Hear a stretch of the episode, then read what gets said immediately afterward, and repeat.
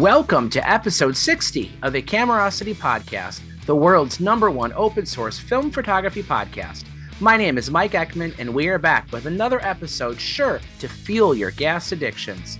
At the end of the last episode, I hinted at a very special guest for this episode who unfortunately had to cancel. So the guys and I decided to pivot to a listener's choice episode where we invite as many people as we can to talk to us, tell us what they've been shooting lately, and ask any questions they have of us. Before we get started, though, we have to say hello to all the hosts. From Yellow Springs, Ohio, the bubble wrap and shipping container capital of the Midwest, is Mr. Paul Reibold. Hey, Paul, can you see your floor yet? No, I haven't seen my floor since since you shipped all that stuff to me. Next, from Sydney, Australia, land of the official cook, I mean biscuit of the Camerosity podcast, is Mr. Theo Panagopoulos. Hey, Theo, what other culinary delights can you suggest for us? Oh, look, I mean, I think everybody knows about the Vegemites and all those kind of things. But one thing that actually I can recommend to everybody the, the kangaroo jerky. So if you can get yourself some kangaroo jerky, I think you're in, you're in for a delight. We'll just hop right out looking for that. Finally, from Gainesville, Florida, fresh off the airplane from his trip to Tokyo, is Mr. Anthony Rue. Hey, Anthony, how long did it take for them to hand check all your film? You know, they were surprisingly gracious about it. Even in Japan, where the uh, the guy doing the hand check was like amazed at all my film and like wanted to see my cameras. Uh, so you know, the guy the guy at the uh, border security was a, a film fanatic himself and was was quite uh, agreeable about. It probably took him a half hour to get through it all. Um, but it was quite nice. I said this was a listener's choice episode, and boy, have you guys responded. There's 11 people in the waiting room right now, so let's let them in. I think we have to ask them to come in single file. All right, we have a loaded house. I see a couple returning callers, Mario Piper and his wife. Hello. Hello, hello. I see Andrew Smith. Welcome back, Andrew. How you doing? I see Marcy Merrill. Marcy from Junk Store Cameras. Welcome. Hey. You've done some traveling recently too, haven't you? Yeah. Weren't you in Tokyo? Um. Yeah. Yeah. So was Anthony. We'll ask you about that later. Uh, we got Okay. Patrick Rapps from Arizona. Welcome back, Patrick. And then a couple more people who I apologize, I don't recognize your names. Uh, Bill Chou. Bill, Uh, welcome yeah, to the so, show. so, I'm, so I'm the Bill in the Discord server. Oh, hey, Bill. How you doing? Welcome. Tim Peters. Welcome, Tim. Hello. Right, where are you calling from? Houghton, Michigan, up in Michigan's Upper Peninsula. Michigan. Okay. Sorry, Bill. I forgot to ask where you're located at. Uh, California. California. Okay. We have another Bill. Bill Vitiello, VTLO, yep. I was just say calling from outside of Philadelphia. outside of Philadelphia. Sam Kellett. Sam, welcome. Hi there. From Vancouver, Canada. All right, Canadian. Awesome. Joseph Schallmo, Hello. welcome. Where are you from? Also, Houghton, Michigan.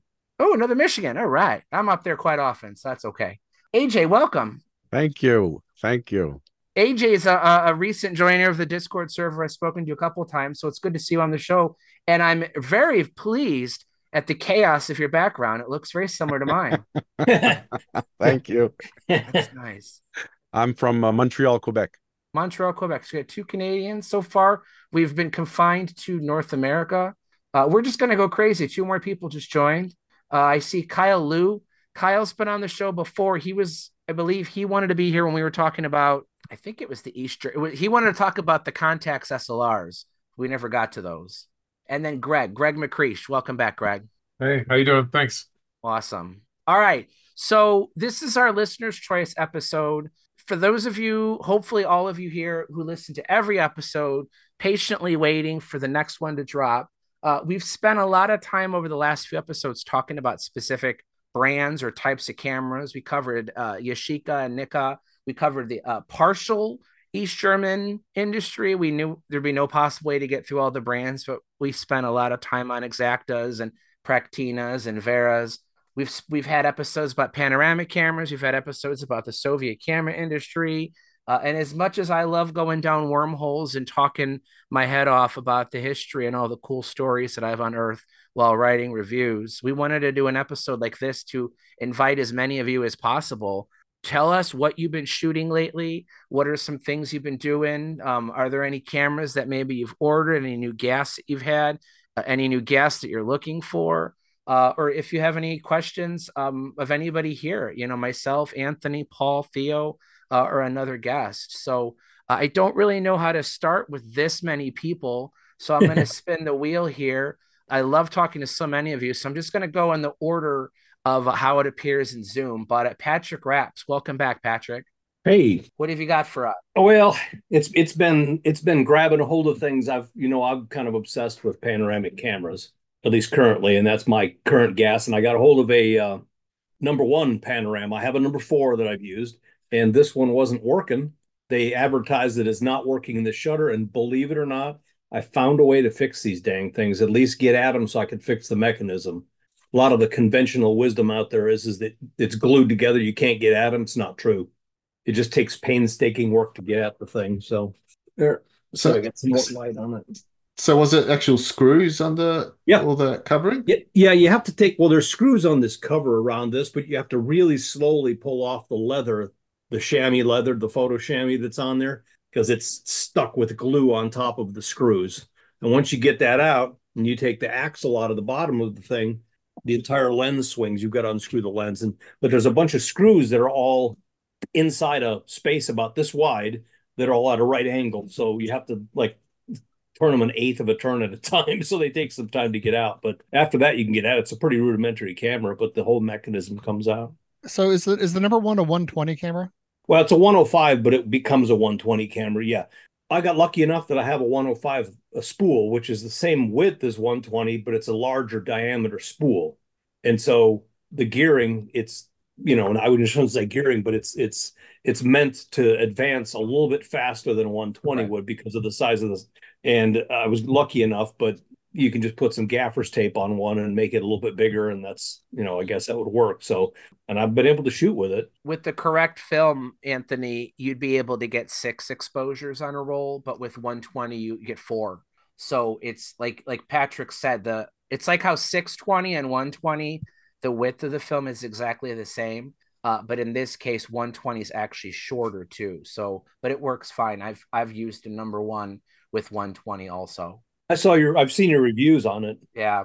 Are you limited on the speed of the film? I imagine being such an old camera, would be fairly limited shutter speed. Well, I got a trick for that. Um, yeah, because it's you're right. You got to. I, I was using. I was shooting with 100, and it gets a little bit exposed unless it's a little, slightly cloudy. But I've got two things. I found a rubber washer that is just a, a O-ring that I can use to hold in a washer as kind of a rudimentary waterhouse stop. So I put a little wa- a fender washer in there with a smaller opening than the lens.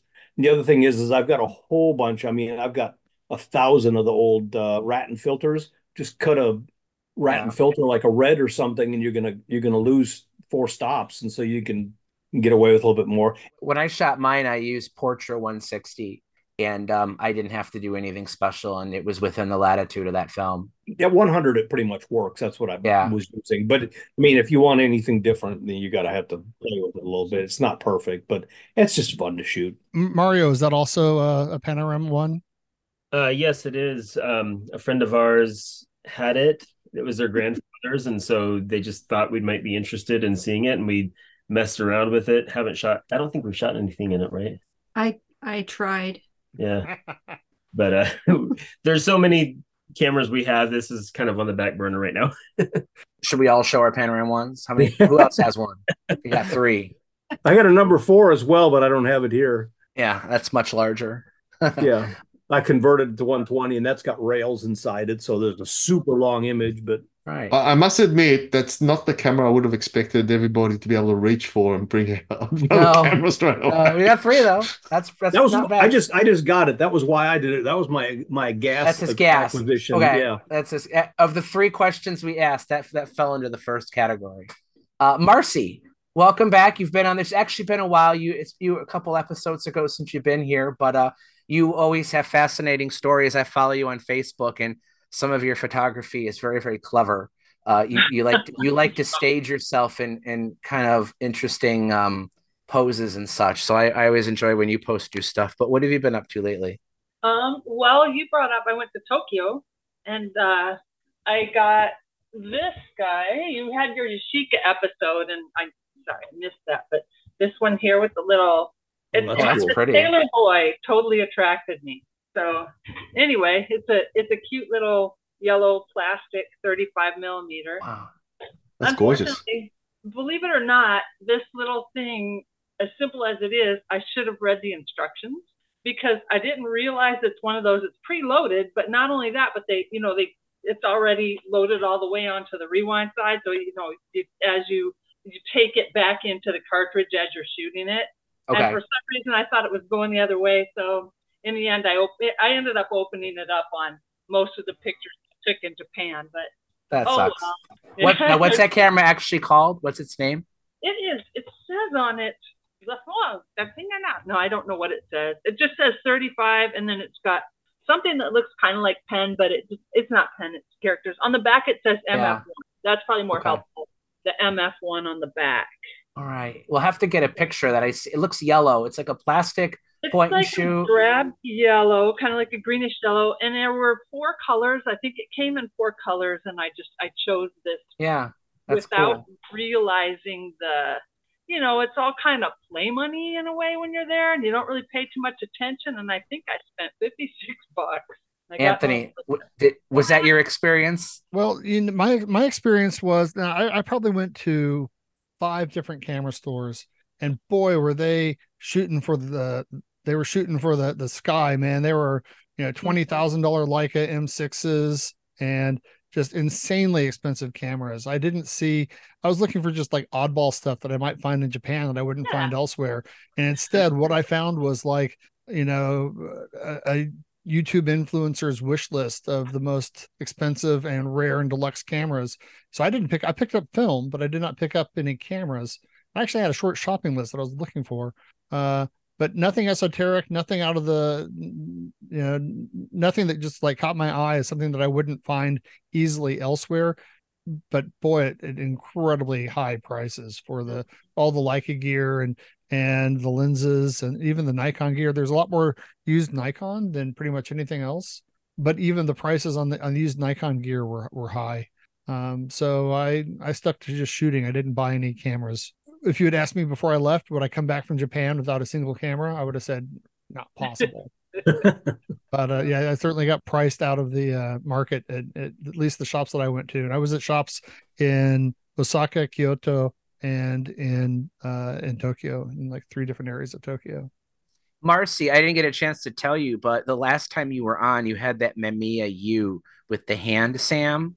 Yeah. And I actually came across one of those in a collection that I went through back in June. I, I think I did it. I send that to you, Paul. Yeah, I have it, and I have I have like four Mamiya U's, all of which have one problem or another. I don't have I don't have a single one that works. Oh, jeez. But the hand Sam, it's like a little holder, I have right? the hand Sam, so I'm gonna if when I find one, I'll be set. But Mine it's- works. It's just that shutter button thing is weird. Oh, oh, is it, you have a problem with the re, with the film uh, release button? Uh, yeah, it's just it's just uh, deteriorated the red. That's what happened to all mine. that's wrong with I have though. two of them that the collar around the button is gone. Reach, reach out to Bill Rogers. He's got parts for those. I reached. Ah. I've got. Really? I've got three working, and I reached out to him, and he actually sent me. And apparently, the top Ah. plate's actually not attached, so you can actually replace that that that membrane quite easily. Yeah. Well, I have I have at least two of the autofocus versions, and I think the other two are the the the uh, fixed focus or manual focus. So yeah, I'll, I'll contact Bill. I was gonna say he sent he sent it out, and he sends you like a nice little picture diagram of how to actually change it too. So it's uh it's Great. pretty Do handy. you guys follow? Do you follow Bill on Instagram? If I you do. not if you don't, I, I do suggest you do. He's he has some of the best uh, explanations of what happens with Mamiya cameras and how to repair them. It's, That's it's just a just really good information and and uh, explanations of, of how he does things. That's Yeah, it's very detailed. Yeah. Our own Chris Sherlock. Right, Uh, Andrew Smith, welcome back. It's been a couple episodes since you've been on, though. So what what have you been Yes, doing I've lately? been kind of busy. So I, I actually I was trying not to buy new stuff. So you know how that went. Trying. Yeah. So I got uh I know we talked about the Light Lens Labs and, and stuff from China. So I picked up one of their 35 millimeter f2 collapsible lenses. You can kind of see it collapse there. And this one's actually built in screw mount, but it came with an F mount converter, and I've been using that on my uh, Canon 7 and some of my Sony A7. And I've really liked it. It's it's a very high quality lens, and it has really nice colors. Um, it actually, I'd say they did a pretty good job of getting that kind of Leica S color quality. but it does have a little vignetting around the corner, so they didn't quite match up to the Leica quality. But they it was a pretty good try. I don't know if they're quite worth the money. A lot of them are selling for over a thousand bucks on eBay, but it's a pretty nice lens, and I like it. I'm going to keep using it. And just last week, I was at a antique store, and a guy had this he was selling on the side, and it's a it's a Ricoh 500 with the sort of trigger advance. Yeah, the trigger. That's a Uh-huh. pretty neat one. I've been uh, playing with that some too because I'd seen these around a lot, and I always kind of wanted one, but I'd never made the move. And this one was kind of reasonably priced. And it had a whole bag that was in nice shape with a. Uh, it had a an old uh, flash with flash bulbs, and it actually had a whole box of flash bulbs. And I thought, oh, that's kind of neat. So I picked that up as well. What I really like about that Ricoh 500, and they made another one called the 519, which is similar. It's Thanks got the bottom. It's got the bottom trigger, so it's Mhm. it's like a Leicavit, but unlike the Leicavit and the Canon VT uh, rangefinders, which travel in a linear line, Ricoh's swivels. In in my opinion, that's a much more natural movement of your hand. So, it, like, if you were to hold, I don't know, Andrew, if you've ever used the Leicavit or a Canon VT, I haven't. I, I'm familiar with what they look like though. they it's it the trigger moves on a linear Yeah, forward. track.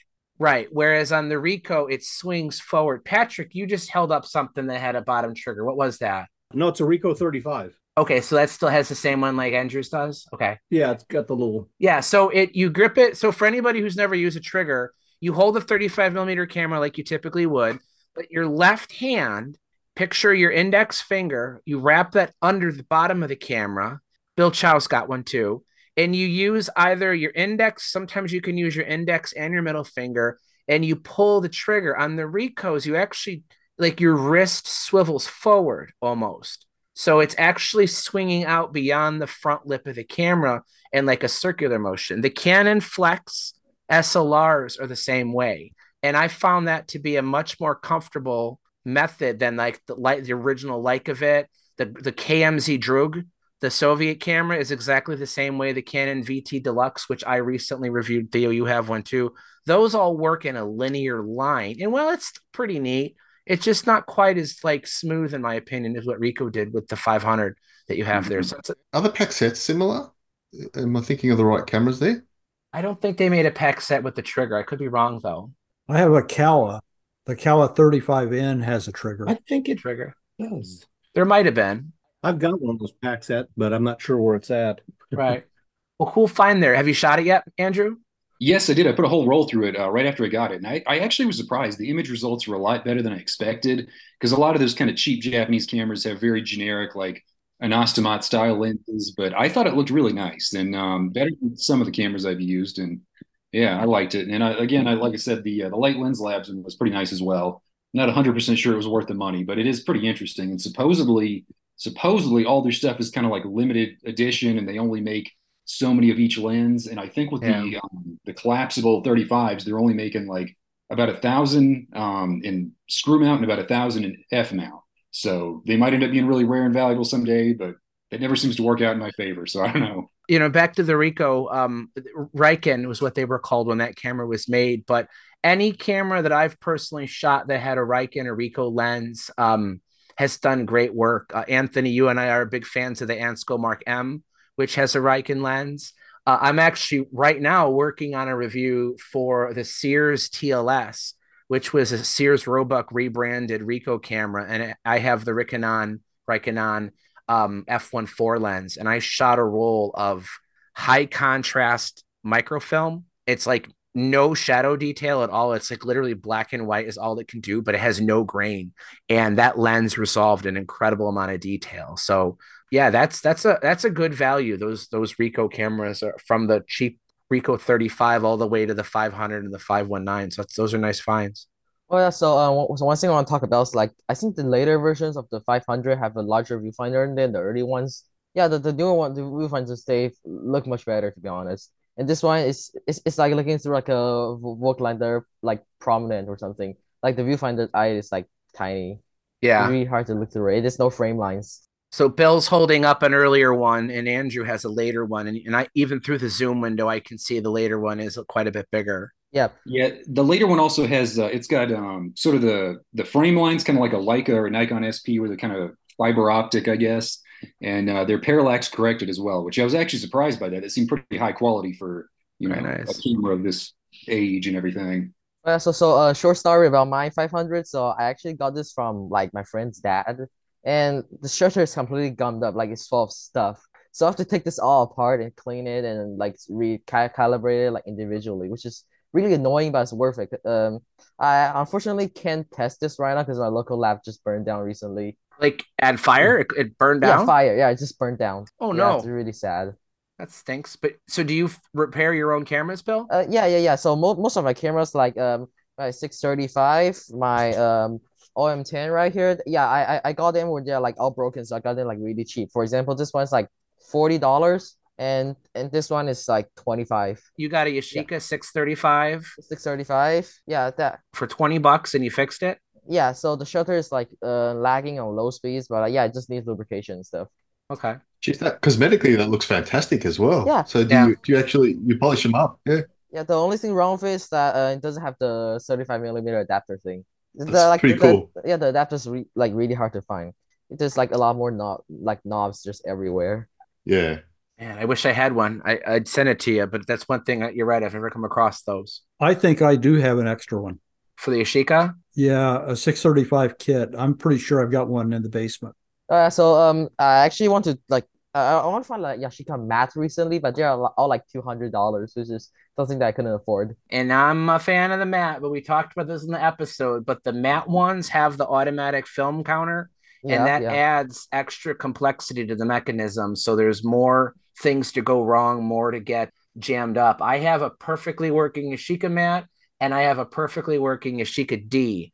And I'll tell you, I, I take the D 10 out of 10 times over the mat. It's just so much smoother. The the controls just move with with much less effort. That mat is just, even though it works fine, you can feel the linkages moving around in that camera as you're advancing the film. So um, I'm not trying to discourage you from getting it, but if you have a, a really nice 635, I don't know that a mat will make you any more happier, at least not in my opinion. Yeah, so so recently I just serviced my friend's uh early model uh what's that Ro Rolleiflex, like the really really early one from the early 30s. And like uh it's an absolute pain to service. Just just stuff everywhere. Well, that's exciting. I'm glad to hear. Um, I was gonna say that's impressive. I'm just really impressive that you're pulling these things apart and, and putting them together again. So so like they, they they're not that hard, but they're just, you know, have a, a lot of components and you know like sort them. having a good workspace, good lighting. Um, don't do it in a room with shag carpeting for sure. Uh, have a place to put your screws and little So, so my desk mat is actually like mag magnetic, so if I drop the screw, it's just gonna stick on there. But like for like non non non like uh, metal screws, like there are a lot of them are yeah, brass. yeah, it's gonna be very annoying. Awesome. Well, it's good to see. I'm, I'm glad to see people trying to take cameras apart. A lot of the old school, you know, repair guys sometimes frown at novices learning on their own cameras, but I, to me, I don't know of a better way to get started. So like the so, so, yeah, so I recently got this bag is kind of VIT parts. I have a couple bags like that. Yeah. So so, so I got this for like seven dollars, I think, and I realized that it's like a five hundred dollar camera. But apart, it's like I, I I can't this back I can't get this back together. It's just too hard for me. Mario Piper, Mario, and uh, I'm sorry, your wife is Julienne, right? Yep. Hi, welcome. I, you last time Mario was on, we heard your voice in the background, but we didn't see you in front of the camera. So, uh, so Oh. welcome. What what are you guys? What's new with you guys with the Pipers? Well, um, in my undying love of Spotmatics, as well as uh, third-party 135 millimeter uh, lenses, um, I found a Nikon or not Nikon, a Spotmatic SP that was completely unused, not a scratch. The uh, the shutter curtain was completely flat, brand new, flawless. And I have an Auto Sears 135 uh, f2.8 on it, and I just love, love, love this camera. The me- the meter actually works. So it it didn't have the mandatory battery door that's corroded on the bottom plate. No, there was no corrosion What? whatsoever. I don't believe it. It's so, I, I have it fitted with a I can't remember what the, the number is, but a really tiny battery. Yeah. But flawlessly. Wow. But that's an earlier uh by a couple months ago. And then recently I because of that camera, I wanted a Spotmatic ES, Uh-huh. but I couldn't find one with a working meter, and everything I read about them was that the meters are pretty faulty. So I decided to go with a Nikon EL2. Love this camera. yep. It's uh it works perfectly and uh it's like it's a masterpiece of design. that was my very first Nikon film uh, camera of any kind. I had no idea that it was an uncommon camera. You know, of all the Nikons to get, if Mhm. you're new to it and kind of throwing a dart at the wall, like which one am I going to buy? That I Yeah. ended up with an EL2 over a dozen other way more common models is just weird to me. But I fell in love with that EL2. And even though I have many other Nikon SLRs, many of which are more advanced than that camera, I still come back to it. Um, for, for anyone who's not familiar, the EL2 is a Nikkormat. It's the only camera that they made in the Nikkormat family that they actually called Nikon. So it's a Nikkormat body, but with the electronics and features of like an FE. So if you've ever had a desire for an electronic shutter, auto exposure, you know, Nikon SLR, but in the larger, more mechanical body, the EL2 is the camera for you. Yeah, it's I mean the engineering behind these Nikon cameras is just stunning. Um I, I think one of the things that I love about it, well, a couple of things I like about it in particular are in the viewfinder you see the shutter speeds. Yeah, I love that. Yeah, I love I love that layout. And also when you have it on AI or automatic, I guess it's aperture priority. I just I Yep. like aperture priority. And I think I saw on your on your website that it has infinitely variable um shutter speeds between Right. the Mhm. all the electronic Nikons did that. But what I, what I really like about it is it, you have auto exposure, but even in manual exposure, it'll show you both what you've selected and then what the meter is recommending. Okay. So in a way, it's kind of like a match needle, also in full manual mode. So if if you're pointing it at a scene and it's recommending 125 and you have it pointed or um, I'm sorry, manually set to 60 or 30 or something else, you can clearly see that you're off. Mhm. Um, so you could either match your speed with what it's suggesting or just do what you want, or just put it in auto mode and just let it pick a, a shutter speed for you. Yeah, I, I just love this camera. Mario, I, I feel like the luckiest boy in the world in that I have two Pentax ES that work perfectly. The Oh, do you? Are perfect. They are completely reliable. I shoot them both all the time. One of Ah. them came from a, a local retiree who had moved down here and decided to get into uh, shooting birds, and so he went out and bought like a Canon with the ridiculous like 500 millimeter lens and was selling all of his film gear. So I think I picked it up for 25 bucks. But. But with the right lens with the with the with the, the lens that's matched to those models that do this the, the the proper metering. Like i've got the 105 on there and it just it doesn't leave that camera. And you know it's I, i've got most of the spotmatic models but most of the time i'm going to pick up that es just because they, they got it right. They got the size right. They got the feel right. Um, you got to be able to shoot an, an aperture priority on it uh, which is okay. Is that the ES or the ES2? the, the es the es Okay. Wow. Yeah, I, I there's something about Spot Spotmatics. I don't know. To me, they're just they're gorgeous cameras. They're they're fairly simplistic, but they just have everything you need. if you can get one, don't go. I'm just saying, don't give up on them. Just because, just Okay. because Jeff at that other podcast has had horrible luck with it. Okay. Don't let that spook you. That when you find one that works, they are kind of magical. They're really great cameras. There's screw mount. It's a screw mount like a Pentax Spotmatic, but with auto exposure. So you Yeah. get you could do it in full auto and it has the full selection of speeds, or you can set it to manual. Isn't it like 60 and above? So it does have limited manual control if the meter is dead. But um, I agree with Anthony. They're very well built. They're slightly larger than some of the other Spotmatics are. They don't require the teeny tiny battery of the S's like you had to deal with Mario. So that's a plus too. Way more ex- exciting than I am. I'm kind of vanilla as far as like I like SLRs and that's about it. Julia, what do you have? Well, I got I got eleven cameras in the last two weeks. Oh boy. um, but I got the kinds that people don't seem that interested in. So this is a number three Ansco, three A Ansco postcard camera, and um, takes big rolls of film Big Rose and film. 22, which is really fun. I rolled up paper, I cut paper and taped them all together, and How many rolls uh, do you have of 122? uh zero. Okay. This photographic paper. So, so you actually roll the paper onto the spool. Yeah. Mhm. I just made out of printer paper this little backing paper. It's just printer paper. And I roll Wow. photographic paper up in it and stick it in there. But I like this one so much that then this one is that that could be my favorite camera hack that I've heard in a long time. Yeah, that is pretty that's cool. amazing. That, that- that's quite brilliant. this is um takes three and a quarter by five and a half inch pictures and it works really good and interesting in the old owner's manual the times that it gives match photographic paper so outside if it's really bright you can just do what's it called instantaneous shutter speed and it actually makes a picture. Um, indoors it's four minutes with um, it has three different apertures that you can choose from but then i wanted a square shooter so i found this one which shoots three and a half by no three and a quarter by three and a quarter and it's a um, kodak Weno hawkeye. It's a really weird name. Nice. Is that also 122? yes Okay. I think I I don't want to speak, but I am almost positive I have a couple rolls of that.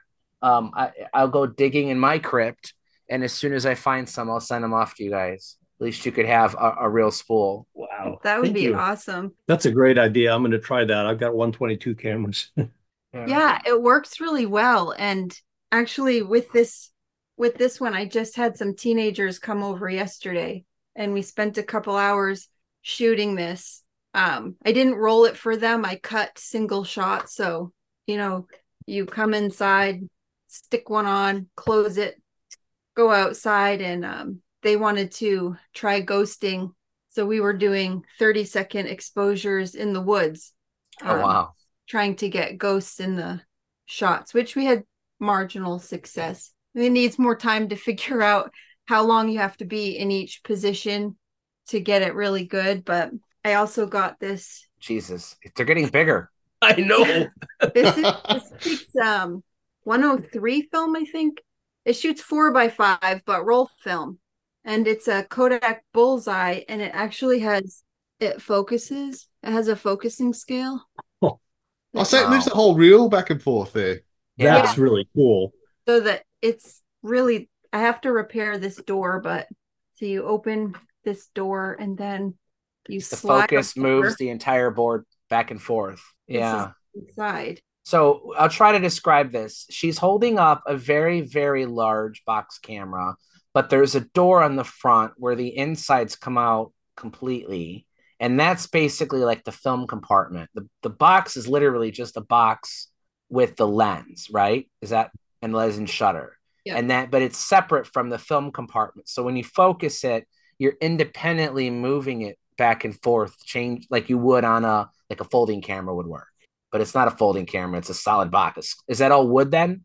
It is, The yeah. entire thing? Okay. Tongue and Yeah. groove. I, I I have to say, for, for, for being 100 year old plus cameras, those look immaculate. I mean, Yeah, they look I'm really just looking at them on Zoom, but boy, those look stunning. They are. Yeah, this one um let's see. The internet said they were made from 1896 to 1904. Do you have Brian Coe's uh, Kodak book? No. It's um I could reach it, but I'd have to I'd probably trip over the stuff behind me. But it has every one that they've made, the year it was made. It's basically like the McKeown's, but of only Kodak. That's a good book for reference to date those old Kodaks. Yeah. Very cool. Mario got me. I'll only show you one more. of the other one. think if she has to roll this thing in on wheels. You think this is big? Um, just wait. Oh boy. So we got a we got looks like a a, a studio camera. That thing's large. This is a five by seven. It's an Empire State number two with a pretty brass lens, but I have to get it serviced before I can use it. It's Are gorgeous. the bellow are the bellows good? hmm They're they're good right now, but I think with very much use, they're going to need help. Yeah, all, all- like all, all the bells just like disintegrates over time. Yeah. Uh, I just realized that that like the focusing Kodak box camera, that the mechanism mechanism feels kind of like that Contax camera that does autofocus, but it by like moving the whole film plane forward and backwards. Let me see. If Yeah, I- I that's a can good point. model. Yeah, let me see if I can find. It's called the the AX. Oh, okay, there it is. Yeah, I, I actually kind of want one of these, but they're like kind of rare. They're very rare, uh, very expensive, and very likely to not work. It's Contax. It, they're, they're not known for their reliability. Okay. Yeah. but these old ones are pretty reliable. Yeah. And I know a lot of videos, I can't find that much information. Find a few videos on YouTube and people will show it and then they'll say, This isn't worth your time to shoot. And they never used it. Or they'll Yeah. shoot it once and say, That was a waste of time. And I'm like, I feel like that's your opinion because some people like using them. Yeah. That's the great thing about this hobby is that you can make out of it whatever you want. I mean, if you only want to shoot Instax film, you can point and shoot, you can. There's nothing wrong with that. But uh, some people like to go down these these wormholes, like like your wife does. I'm somewhere in the middle. You know, I prefer cameras to you know that you just use how um they're intended to be used without having to use printer paper to make my own stuff. I I, I think that's awesome. I would love to have the time to do it. I just don't. But uh, I applaud anybody who's who's using these things how they're meant to be used. I do have a question though. You you said you use printer paper for the backing paper. Is that light proof?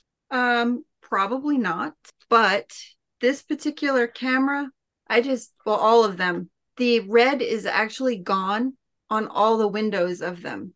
So Right. I just taped them and then I I Oh, just so there's nothing coming in from the back. Okay. right So, So just I- guessing it. Figured it's about five turns. Okay. We uh we were talking about the panorama earlier. The very first panorama I shot was in horrible con- physical condition. The leather was peeling, the wood was cracked, the backs didn't even stay on correctly, but the shutter seemed to work. So if you read my review of that camera, you'll see that in one image I actually took the entire camera and put it in a trash bag. and Excellent. I I cut holes where the knob needed to be, where the viewfinder was, and where the shutter release was, so that I could at least act. And obviously a hole for the front lens. But I, I walked around with this camera in a bag, like a hefty bag, uh, because I just knew it was leaking light from every direction. So uh, if you ever run into a camera um, that you're not confident in its light sealing abilities, I, I definitely recommend the trash bag. Uh, and you got to use the contractor grade, like the six mil thick stuff that's you know you, you use for like 55 gallon drums. Uh, that's That's what I was going to suggest for that that studio cameras. It- it- I've done that before. I've wrapped them in a dark cloth because I don't want to ruin the bellows and I don't want to pay for a brand new Right. one if I'm not use Yeah. it that much. Okay, so I actually have a tip for making your own bellows. So so you can just get printer paper, like a really really big one, and you, and then you fold it and then you cover it in plastic dip. It's actually like light proof.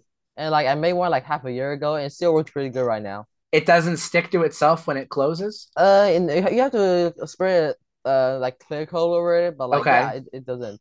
And, and like it's held up pretty well so far. You cover it with what? The paper with what? Plastic dip, like the Plastic spray dip. paint that like Plastic spray dip, rubber. yeah. yeah. Okay. I used a liquid electrical tape, which worked great. The problem was, is even after it dried, when you would close it, the bellows would fuse itself to it to the other folds, and then the next time you opened it, it just would rip right off. So Plastidip, we'll have to give that a shot. It's a good Oh, tip. oh, oh, don't forget clear coat. Clear coat. Okay, I didn't do that. Oh yeah, so um, uh, I'd like to talk about my my what uh, my most pr- prized possession, this Bronica E ETRC. Ooh. Yeah, it's the, it's the camera that almost everyone just don't like for some reason. Like I went, I went to every single camera show, flea market, asked every single peop one that like know about cameras, and like everyone's just like, we don't talk about Bronicas here. So the lens is currently a little bit, little bit fogged up, which is really disappointing to be honest. And I when I got this like half a year ago, it's not fogged up yet. So and, and I took some pictures, and like uh, my friends can differentiate this between digital, which is really, Yeah. really, really good. Six forty five. The Uh, Bronicas are nice. I mean, a lot of the earlier ones use Nikkor lenses. Yeah, yeah, Um, yeah. I don't. I don't think the C did. I think by then they were Zenza was making their own, right? Yeah, it's, Or is it and- yeah, it's Zenzanon. Zenza not okay? But the earlier ones, the Chrome ones, and uh, Paul, you might know better than I do. But at The, some the, the point, they- EC, the Z, the D, the uh, I forgot what's that C, and and then you have the S two, and then S two A, ECTL. Yeah, those. I think Sam's got one as well. The ETRC doesn't have interchangeable backs, does it? Uh, uh it, it doesn't. It uh, the back. Has inserts, but not backs. Yeah, yeah. So it just. Right. The S, the ETRS had interchangeable backs. But like the, the reason I got the ETRC was like the ETRS was like fifty dollar more expensive. I re- don't really use the function that much. Oh, no, there's nothing wrong with it. I was just trying to remember the Yeah, yeah, difference yeah. between Yeah. the two.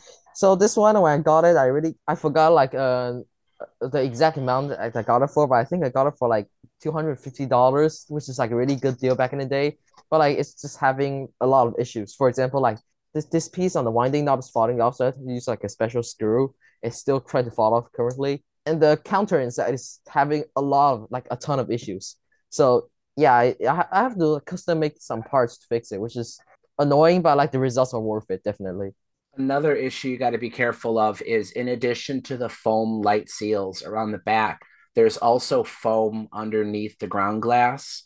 If it degrades, which most of them have, the ground glass actually lowers, it, it gets out of the, the, the proper film plane.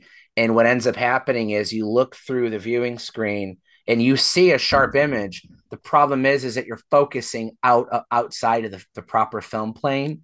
So you're you're seeing a sharp image, but the lens isn't because the ground glass is is not at the right level. So if that if you start to notice that all of your images, no matter what, you keep missing focus, uh, that's the problem with those. Is that the foam under the view viewfinder has needs to be replaced. All right, um, Sam Kellett, I just want to give you a chance to speak. You were holding up some cool stuff there while while Bill was talking. Uh, you want to say hi and share your guess? Yeah, I was gonna I was gonna say to the Bronica thing, the other part uh, is the foam underneath the um, the mirror, mirror, yeah, which is a huge. Uh, I had to do that with my uh, my S2, which is why I was holding up the uh, 135 Nikkor because I was like, oh yeah, I had to deal with that, and it's because the the the shutter goes down. I like the the mirror goes down instead of up. That's a whole. You know, I did it over COVID. It was a huge rebuild. I have an S2 with the same problem, and mine's almost unusable at this point. I, if I'm ever going to use that camera again, I need to send it to someone to get it fixed. Yeah, and nobody fixes them, which is a huge problem. Right. All right. Go ahead. Yeah. Um. So, uh, I just got uh this, which is uh Agfa ISO Rapid. Yeah, it's uh the Rapid. Yeah, it's ISO IF, which is great. I bought it, and then uh, I ended up going traveling, and I found uh, another Rapid cassette uh, in Bergen, of all places. Paul has a, a rapid cassette camera. He literally just showed on the, the board the Fujica, the Rapid S1, Rapid D1. the Rapid D1. Yeah. Yeah. That's the same, Sam, as what you're talking about. Use the same cassettes. And both the ISO flash you're holding and the one Paul has shoots square format, which, which if you Mhm. like square images, is uh, a nice little plus too. Yeah, I uh, I remember because uh, I bought it because Anthony talked about uh, some square format quite a quite a ways ago. But in the same shop, I got a 90 mil f4 um, what's it Elmar and uh, a Nikon AF2. Beautiful. That's a great point. and shoot. And then yeah, it's it's for my my partner and she she's gonna really enjoy it. To what was Andrew? Yeah, uh, I just got the Light Lens Labs Elcan, and so far has been a really really good you know lens. Definitely not you know. I Is that the, the 50 millimeter f2 one or Yeah, yeah, it's the 50 mil L2 one f2 compared to the thirty thousand dollar you know original. Like yeah, can't really compare it, but uh, so far so good. Are you seeing the same vignetting he was talking about? No, No. I really only saw it in one image, and it was only on the uh, the Sony A7 when I was shooting digital. Because I, I kind of looked around later and I saw that it wasn't as bad on the raw, so it could have just been the camera didn't really have the the sort of like um what do you call it, the metadata or whatever to kind of compensate for it. So I don't know, maybe I need to download something. But yeah, I, I like it overall. It's just I did notice it had a little bit of vignetting. And uh, the Yeah. other thing is the um the focus throw tab. It seems like that's a little because it has that kind of screw on uh focus throw tab, kind of like an old Leica. And then I actually kind of Yeah, yeah. once I had to screw it back in a little bit. So that was the one build quality thing. But it is pretty good quality all in all. So Sam, I'm, I'm actually I'm actually a fan of that Elmar. I mean, as the second cheapest M mount lens that you can buy, it's kind of a sleeper. You know, I actually got some Yeah. fantastic shots out of it. Uh, yeah. it- yeah, I threw it on my Sony and it's it's been really like just like I threw it on the Sony just to test it and it's like it's really quite nice and it's very low contrast. I had to actually take it apart and kind of clean out the the haze a little bit, but it's so far like Paul will scoff at me because they they kind of litter his shop as uh Uh, just way too many of them floating around.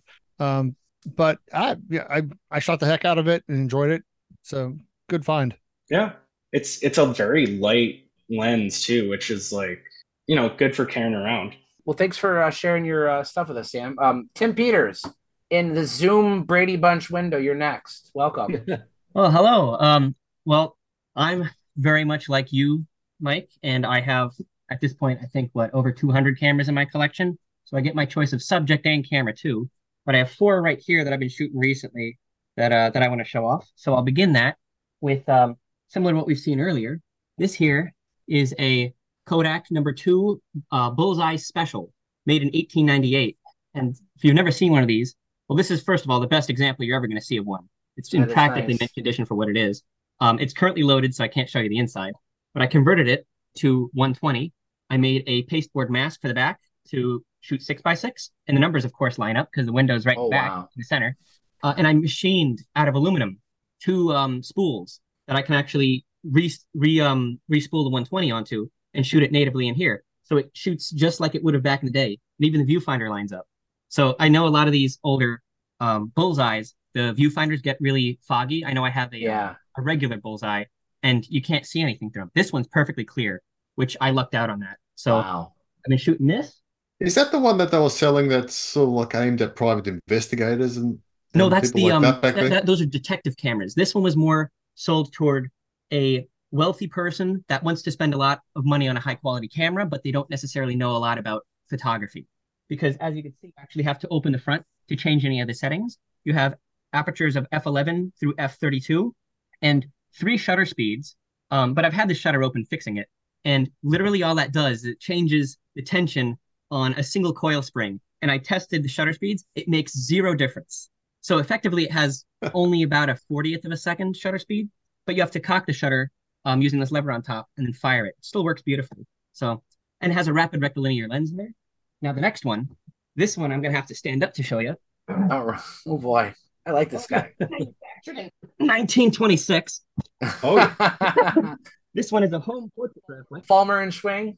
Yep, home portrait Graflex. Yeah, it's just about the largest SLR you're ever gonna see. So, so real quick, Tim is standing upright. He's got the bottom of the camera at about belt level, and the top of his viewfinder is up to like his nose. Oh yeah, this thing is massive. The way you have to shoot it is you take your glasses off, and the hood is in there. actually the hood is so big you actually stick your your eyes and nose into it so you can actually see the image. Oh man, It's massive, and it weighs about thirty pounds. Well, I was gonna say about the lens. It's about the diameter Yeah, of a Coke can. About the lens. The What, lens. what Oh, film and- size is that one? Oh, it's it takes uh Graflex back five by seven holders. Yeah, So that's I, I know about. There's a beast. Yeah, and just for size comparison, uh, here's a Series B three by four. It's baby next to there. So anyway, the lens on this boy, probably about half the weight in itself. It weighs 10 to 15 pounds. It's an old survey lens, Bausch & Lomb Tessar 1C, 305 millimeter f4.5. Whoa. I cannot overestimate the weight on this thing. It is massive. You can do curls with this, but it's a it's an aerial lens. This particular one, aerial survey lens. So that's massive. Because I can't stop with trivia. You said Bausch and Lomb Tessar. Correct. So Tessar 1C. It's, not a Zeiss Tessar. Do you know why? I believe they still had the copyright on it. Did they not? Carl Zeiss, you know, was producing these lenses. This is pre-war. Um, they only had so much capacity to build lenses. Their reach, their distribution wasn't good enough to supply the entire world with lenses, but they wanted to get their name out there. And everybody, even in, in the United States, knew that the Germans were very good at making lenses. So uh, Carl Zeiss licensed some of their lens formulas to other manufacturers. Bausch and Lomb in the United States produced quite a few Zeiss lenses, um, and then Cooke in um, in England did. Uh, there might have been one or two others I can't remember off the top of my head, but basically Zeiss gave them permission. It wasn't even necessarily a patent issue. I mean, they basically gave them the design schematics and said, build them to our specifications. Um, you got to keep the name though, so at least some. Yours says Bausch and Lomb Tessar, but there are a few that will say like Bausch and Lomb Zeiss Tessar. Yeah, or like the Kodak Zeiss Tessars. Right. It'll still get their name out there. It still gets their formulas out there. and the companies could say a German lens, but it's it is made by Bausch and Lomb in the United States to Carl Zeiss's specifications. Yeah, it was similar to later on. I have here um, for my Eastman View 5x7 a Dagor, which is, of course, a Goerz design, but this was made under contract by um, Carl Zeiss. Yep. So it's very similar to that. Now, I said I had four cameras. The other two are probably more familiar to you guys. Just before you move on to that, I've got one of those. Um, I've got a Carl Zeiss Jena Tessar 4.5, 25 centimeters here. It looks Ooh. very similar to the one you were holding up earlier, the same sort of look and feel. And they've got one thing to note about these is they've got like about 400, well, those things inside. I've gone blank on the, the word. blades. Blades, thank you. They've got a They've huge got like about 400. Yeah, they've got so many Yeah, blades super round inside. So yeah, so if you can use them on on something, you, you can get some absolutely fantastic um, depth of field control on them. Oh yeah, the original. If you look in the the literature, the Bausch and Lomb catalogs from back in the day, I have a um Tessar 1C five by seven um lens, the much smaller one, but it's four five by seven. I keep that one mounted on my Eastman View, and if you read the original literature on this thing, um, that Bausch and Lomb put out, they bill this as the greatest lens that has ever been made or will ever be made. And you, you think that when you mount it on your camera, it's going to shatter the ground glass because it's so sharp.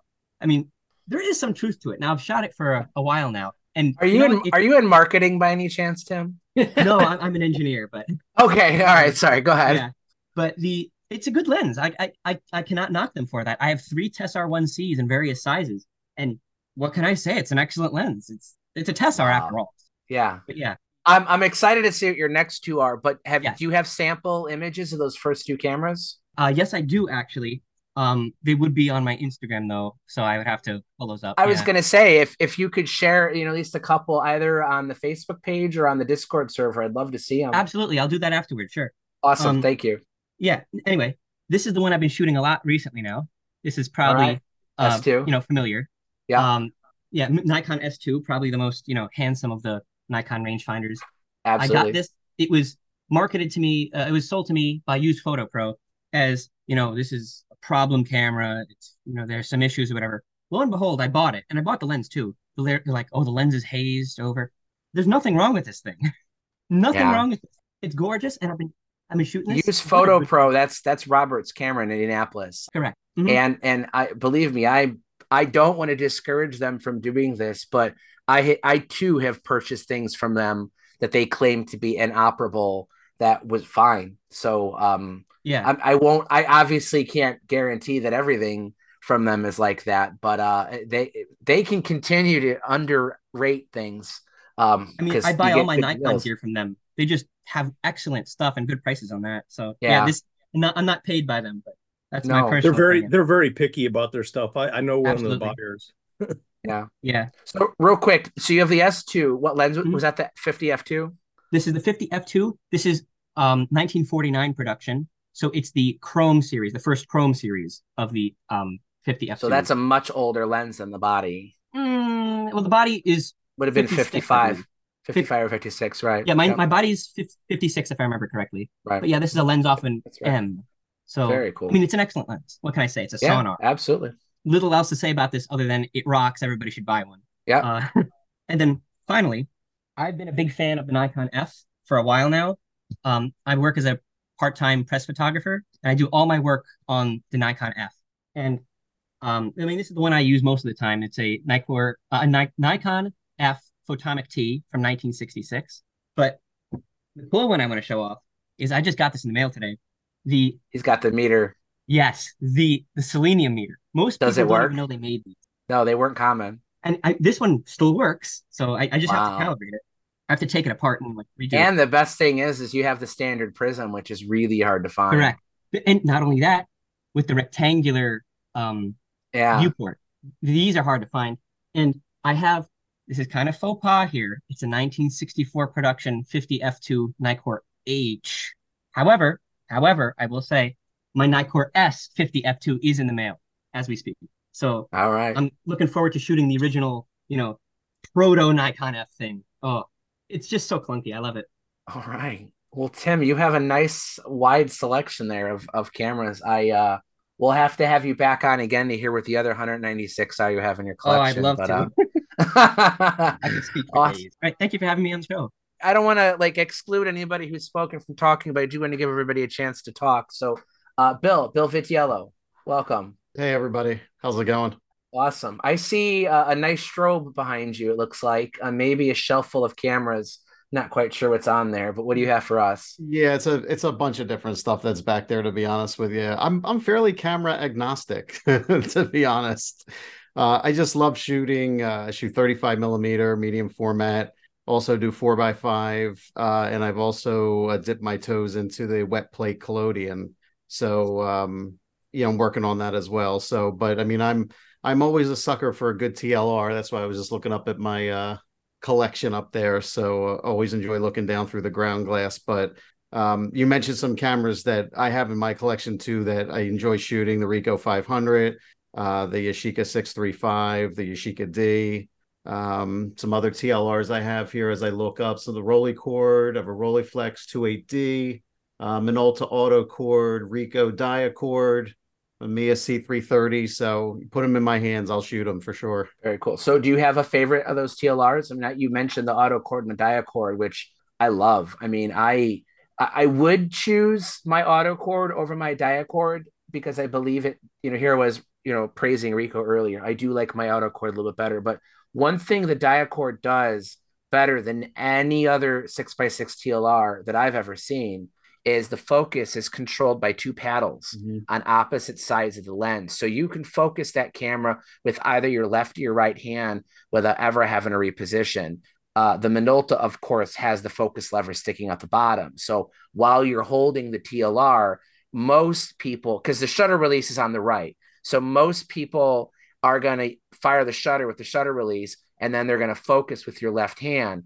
But on like a Rolleiflex, and many TLRs, which have a focus knob on the side, it, you have to focus the camera with your right hand, your left hand, I mean.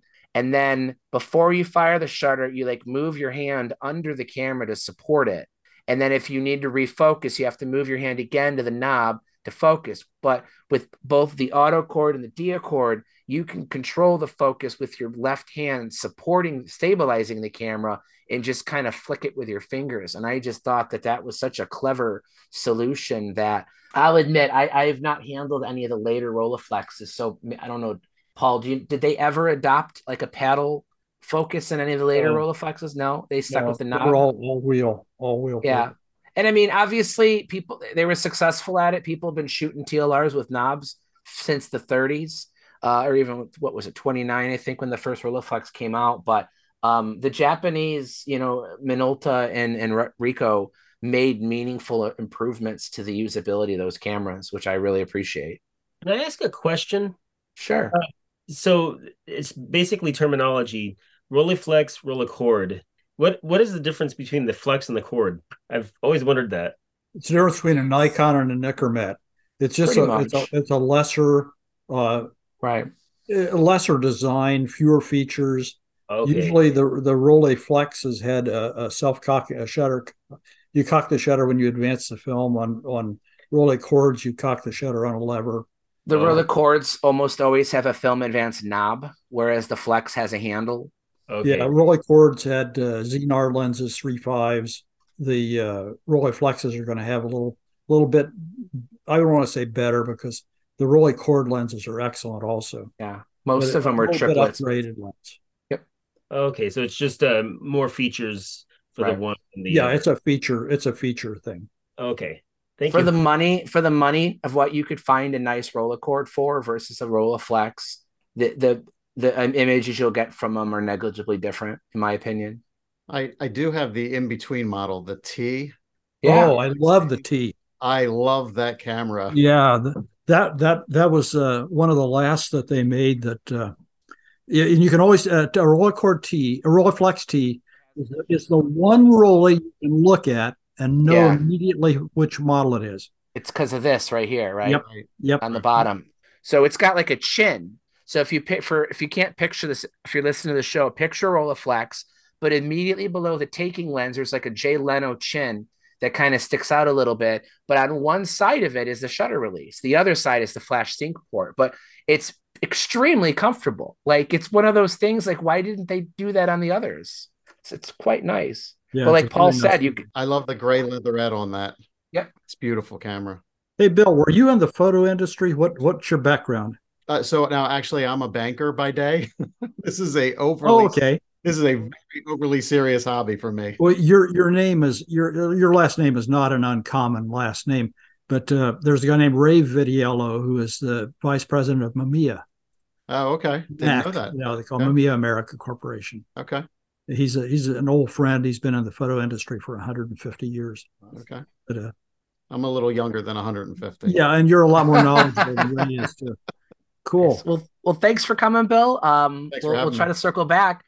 Uh, Joseph Schallmo, Joseph, you've been really patient, so thanks for listening. Have you been listening to the show uh, a long time, or are you a recent listener? Uh, I guess more recent. Um, I was on a long uh, car drive, car ride back from Sault Ste. Marie, Michigan, which is about four hours from where I am right now, and I needed something to keep me awake on the 25 mile of Arrow Straight Road in the UP. So I decided to uh, look up camera podcasts, and I found this one. Wow. Kind of gotten into it. What you're saying is this podcast may have saved your life. Like it kept you awake. Possibly. Right. Yeah, maybe. Right. awesome. You know, we can also have the opposite effect. That's true. so, what are you shooting with? I got my main camera right now is this Minolta X700. I got it from my grandfather for free, and I can never turn down a free camera. So, um, it's worked perfectly. I'm uh, currently in the mail. I have a the Minolta P adapter, so I can mount uh, M42 lenses onto it. Um, just to so I can use it with more of the stuff that I have. But I also um, just bought this um, Sandmar 35 for my C3. Yes. That And- lens transforms that camera big time. Oh yeah, I've gotten.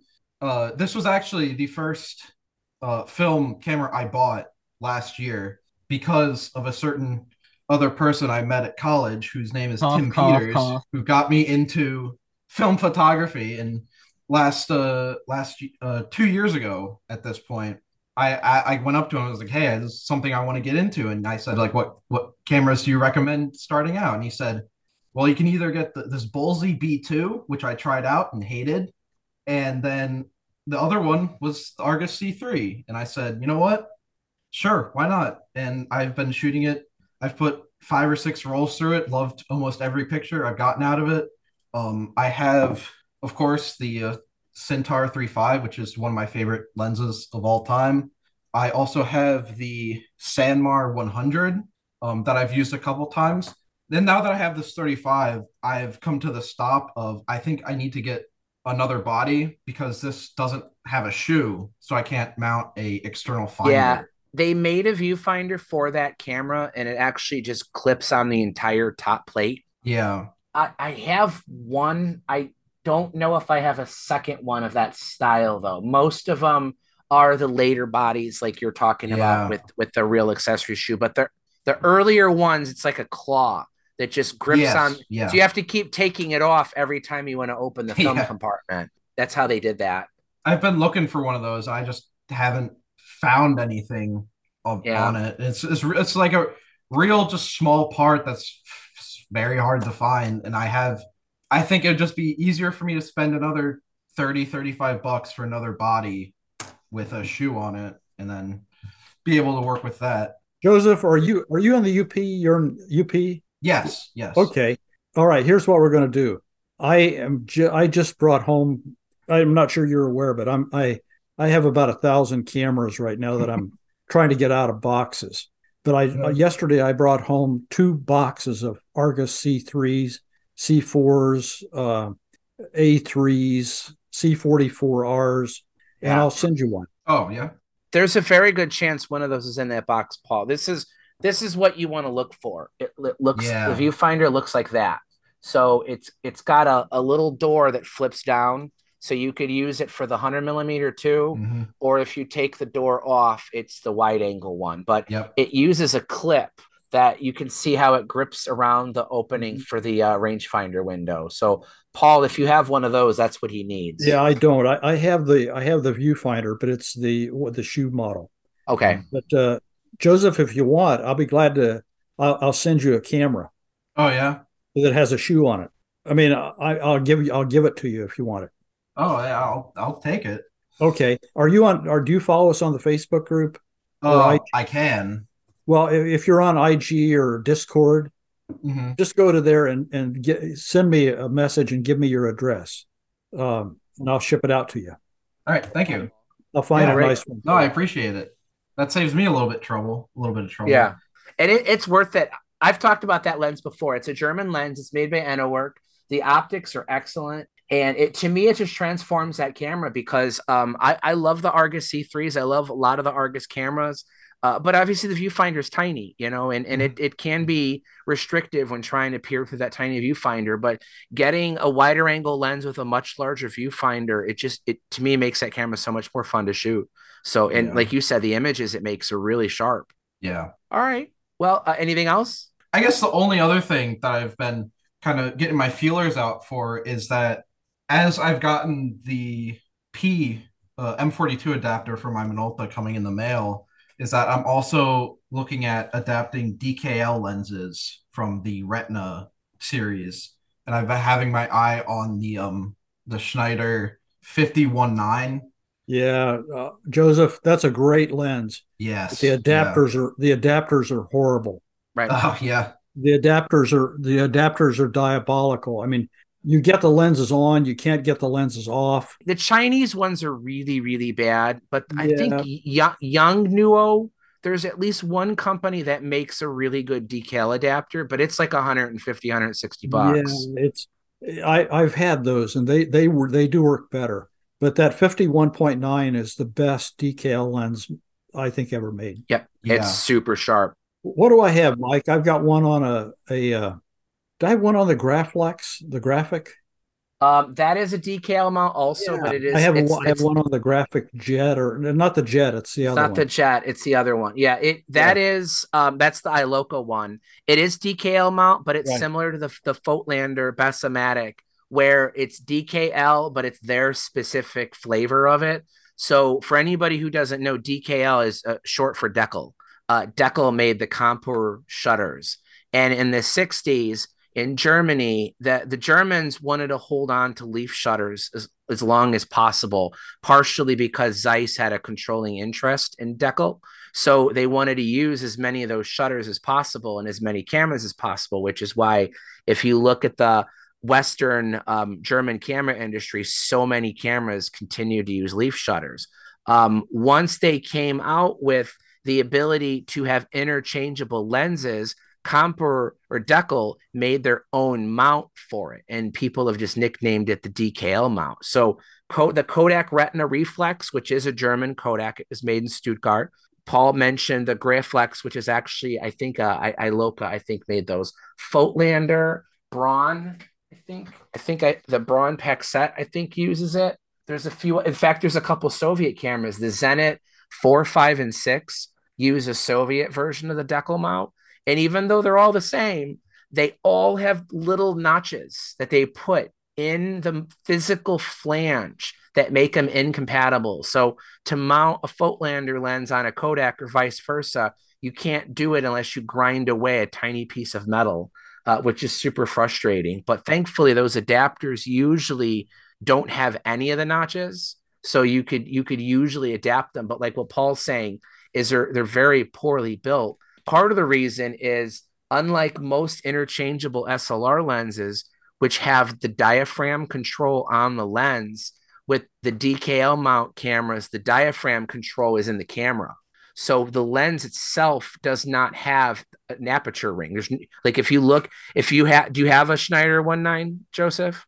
Do you Not yet. I'm still looking for it for a good price on one. you could find a lot for some reason those lenses are often dinged people tend to Yes. drop them a lot you so I if, if all you all you care about is the optics look for a dinged one you'll pay significantly less I've got a couple um on my eBay watch list right now. Yeah. I've just I sent out a couple offers and a couple bids for certain ones because I have a, a friend of mine adapts Deckel for his on his Minolta as well. Find out what adapter he used. He sent me the link to the exact exact adapter that he used. So if he's comfortable with that one, I think then I I should be fine. All right. Well, sweet. Yeah, that's great. You know, um, cool. I actually have a Schneider 1.9 in my Alpa, so it's kind of interesting. Well, that's a wait. Hold that up again. That's a very strange combination. You have a Schneider One Nine, an Alpa. Is it an Alpa mount or did you just use an adapter? No, it's Alpa Mount. This is a native one, and it actually it matches the uh the camera. They have that kind of champagne finish, I guess would be the term. So that's the only Alpa I've ever seen that has a matching, a truly matching Wow. lens and That is- body. So Is that a seven? six. It's a six A. Six. Six A. Okay. That's the one I sent off to uh to Radu to have uh, repaired an R3 camera months like a, a year ago, I guess. And uh I, I finally got it back a while ago, and I, I shot with it like once. It's been good. since then. Yeah, we've talked about Radu a couple times. He does great work. I mean, he's the Yeah. only guy in the United States or North America I would trust with either an Alpa, a Tessina. What else did he specialize in, Paul? Robot. Robot. Yeah, he does the robots. It's just he's so swamped. Um, he can be very difficult to get a hold of, and when you do, sometimes it takes him a while. But Yeah. um, I've I've he did my Contax one, and uh, it's been great. And I know Paul, you've had some stuff done by him. I know Ira Cohen uses him a lot, and uh, he does great work. Yeah, because when I sent him this in, it had uh, the shutter was clapping really bad, and he he was able to fix that. I guess it just needed sort of a CLA, but there's a bunch of dust in the viewfinder. He got that out. He even replaced the uh, the clutch spring on the the film advance knob.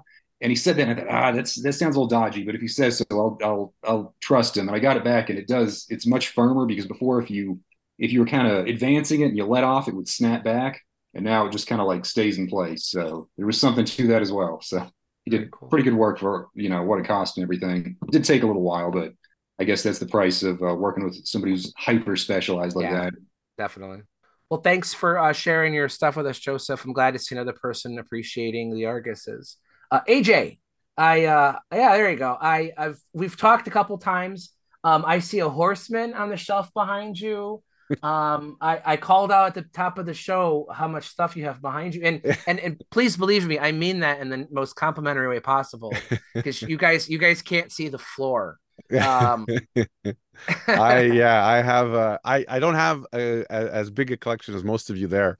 I only started actually collecting uh during the pandemic as a matter of fact. I I I work for the largest retailer here in Quebec in the province uh, and I'm a teacher. So I teach photography mostly to newbies, you know, uh, digital photography and so on.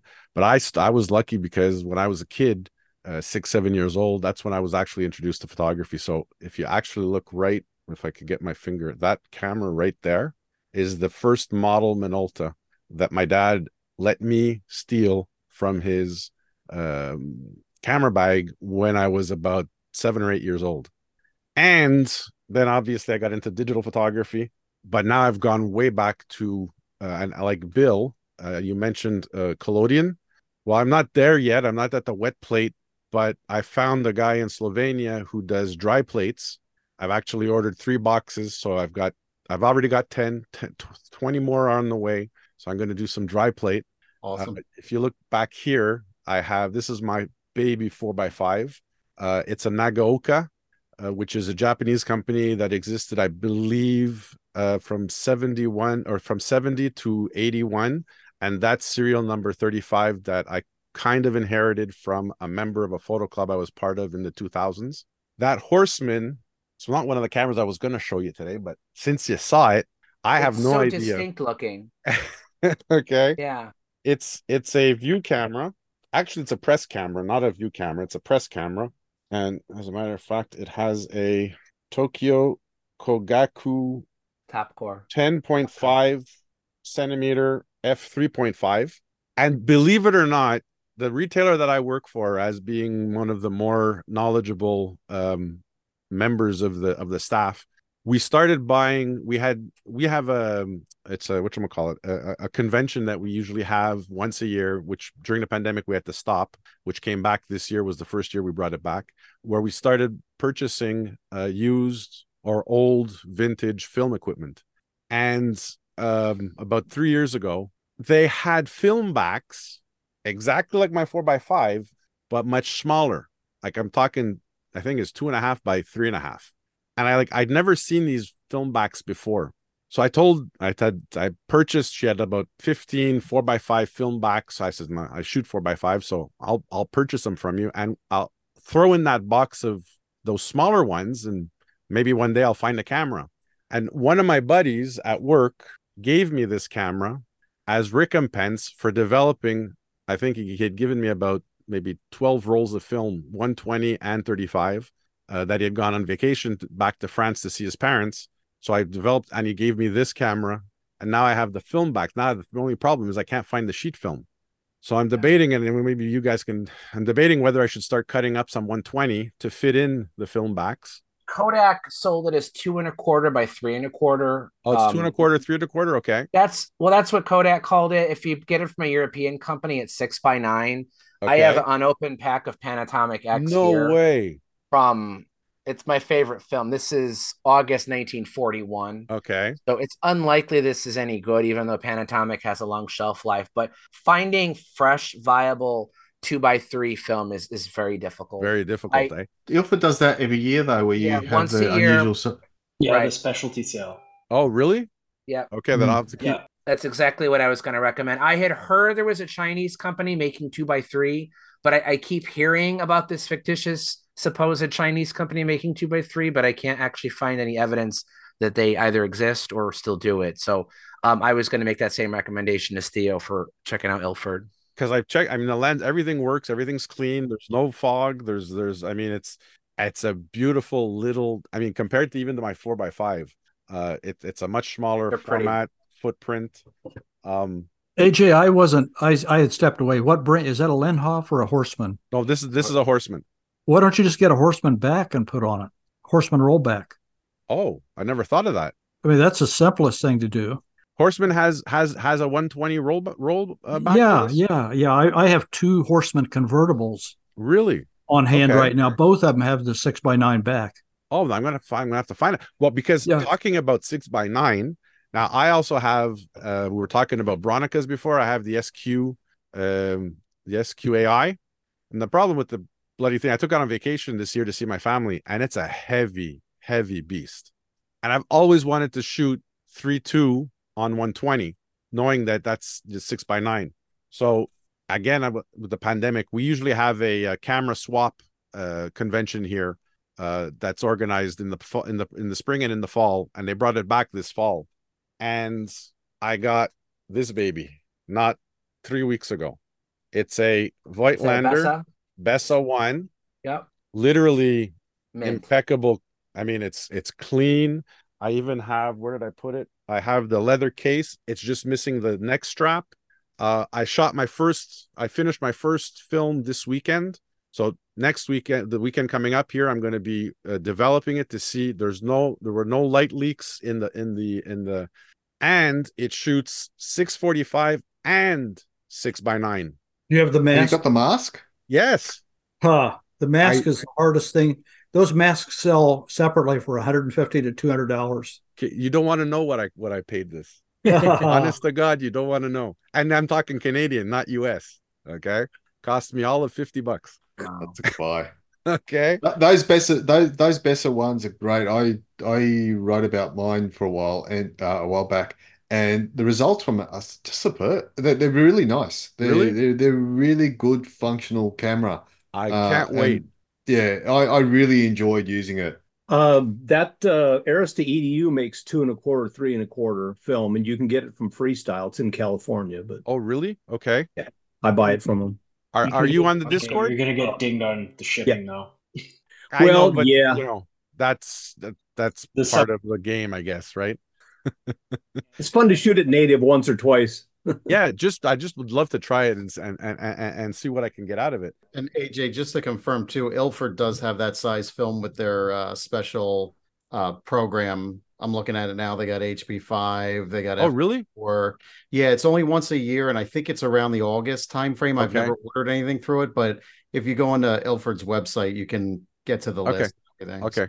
For, I'll do that. Thank you very much. I appreciate it, guys. They get it every year at Freestyle too. They buy some of it. You can buy it directly from them, but they're always out of stock except right around August. Okay. All right. Okay. I'll keep that in mind. another one of my uh since I've been back been getting back into um film photography, my uh store manager had this baby here, a Leica 3F. Uh, 19 this one I, I i went the serial number dates back to 1954 uh the best uh, the serial number would dates to 1952 That's a um, later. my- That's a later F two because it has the delayed action timer. Okay yeah the self timer. it doesn't have obviously it doesn't have the Leica lens. It's got a Russian lens on it, or a Czech. I don't know if it's Czech or no, it's a Russian lens. It's a 50 millimeter. Um, I can't remember what the name is. Pardon? The Industar probably. Yeah, with the little red character on it. Yeah. Um, but I honestly, I've been shooting this for the last three years. I love, I love this camera. Those Industars are fine. I mean, the it's uh, they they suffer from sample variation, but if you have a, a decent copy that's in nice shape, the Industars um are very comparable to the Elmar. I, I Yeah. don't know that you would notice a difference in the images it'll make. because I did at the same pl- the same kiosk where I got the Bessa. Um, he had a 50 millimeter Leica. I think it was a one four. Is it a what? Could it have been a one four or One one two? five. One five. One five. And I mean, it was going for like you Crazy know, money. Yeah, just crazy Yeah. money. And Um, chances chances are the lens coating was probably compromised on it. Okay. Um, I I don't know that there's a, a like what is it a Summarit? I don't even I can't get Summaron. I think it's Summaron. Yeah. Yeah, it's a Summarit, Summarit. Summarit's a one five. Summarit? Yeah. I don't think I don't know that there's convention's dumb. yeah I don't I don't know that any of them exist that have completely nice lens coatings unless somebody's redone it somehow.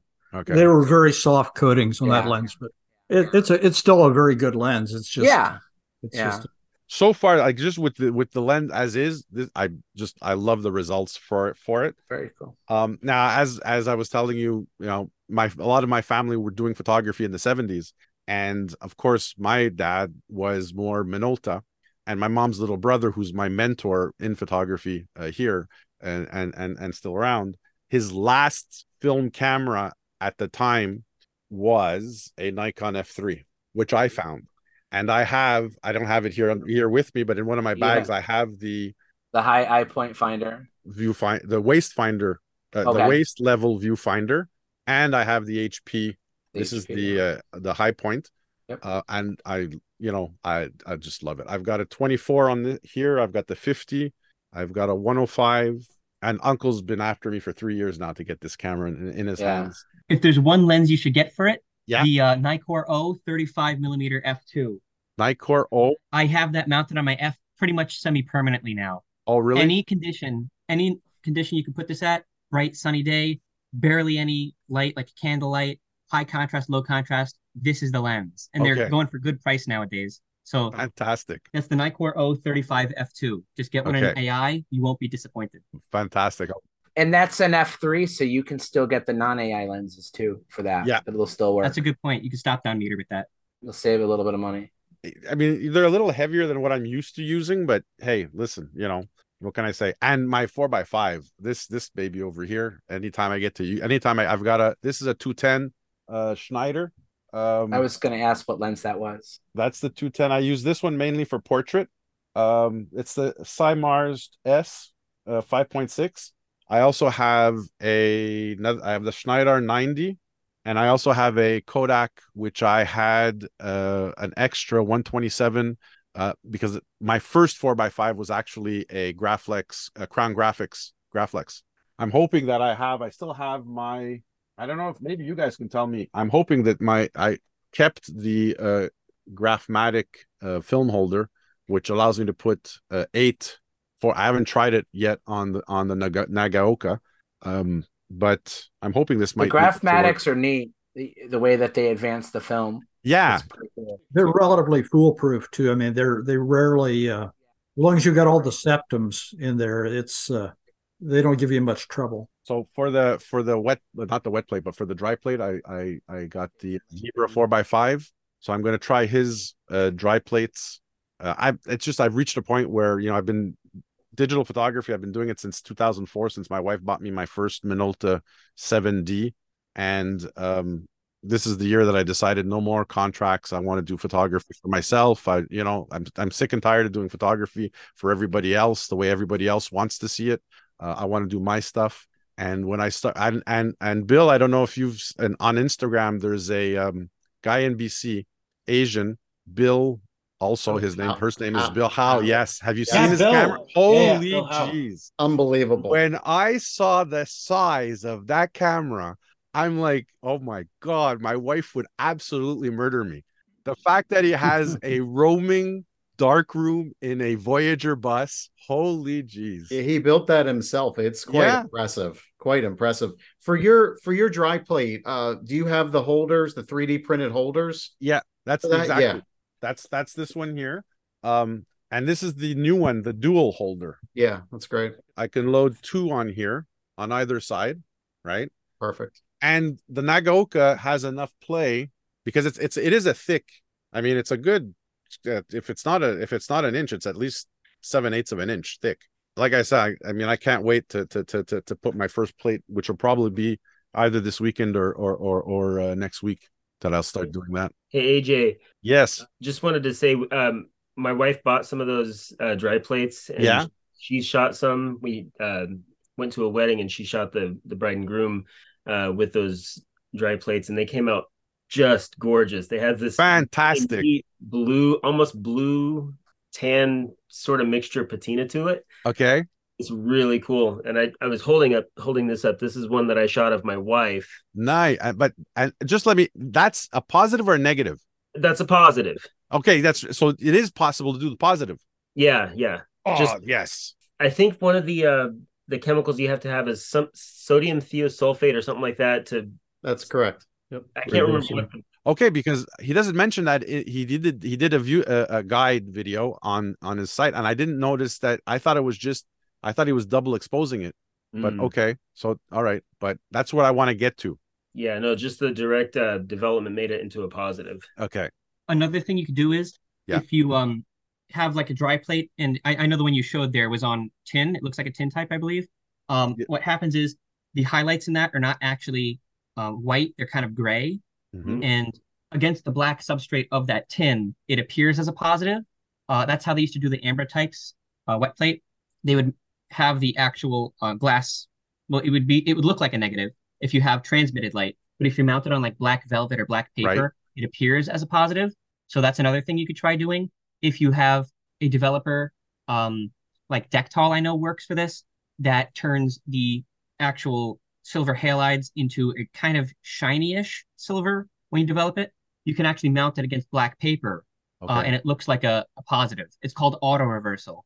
I know he said he calls this process a reversal, a direct reversal process, but I'll check it again and and and and and, and see if I can contact him and find out what his process is. But thanks, guys, I appreciate it. We've uh, had a lot of requests for uh, a show focusing on like plates and large format, and um, we've been reluctant to do it um, for lack of people who who could intelligently speak about it. But it would seem that we have quite a few of you guys that would be awesome for that. So You got to give me a few weeks. Give me a few weeks. definitely get Mario, Bill. Yeah, awesome. I'm Tim? game. One person hasn't spoken yet. Mark, uh, you were you jumped in after we got started. Um, you've I been on the show once before, right? Yeah, um, with the East German cameras. That's right. Yep, Mark, welcome back. Thank you. Um, I guess I could show my latest and greatest right here is the uh, Yashica 44. Um, I know my lighting went out a little bit, so I'm going to try to push this up a little bit, but um, it's with the 127 millimeter, millimeter film, which has been a little bit of a struggle to find, but nevertheless, I did manage to do that. Um, is one of those estate sales a little bit um with the skin here. I am going to replace that in a couple days from camera skin. Morgan is sending me out something that's hopefully the same shade of grade as this. Uh, i was a little bit surprised. I didn't I, I thought i'd have to put a little bit more effort a little bit more work into this but um i did test it out and it works fine. I mean it's a great camera great little camera. Yeah. i just um i'm into tlrs and i just kind of wanted to change it up a little bit with um this version. I was hoping to get the baby Rolleiflex, and the person I was buying it from at the very last moment told me that the there was some issues with the shutter speeds and didn't really feel comfortable selling it to me. So this is kind of what I ended up with here. That great camera. Yashica for yeah, I couldn't agree more. It, that is every bit as good as the Baby Rollei. I've bought leather from Morgan before at CameronLeather.com. His, his stuff is good. um, e- equal to uh, Hugo Studio and Aki Asahi, uh, who I, I don't know is, is shipping still. Maybe he is, maybe he isn't. But I would encourage you to keep looking for 127. It is out there. But Mark, that Yashica 44 is one of the easiest cameras to adapt to 35 millimeter. All I have a I explain how it's done in my article on my site, but Yeah. you, you you only need to do two things. The first is you do need to remove one of the rollers. It's just held in by two screws.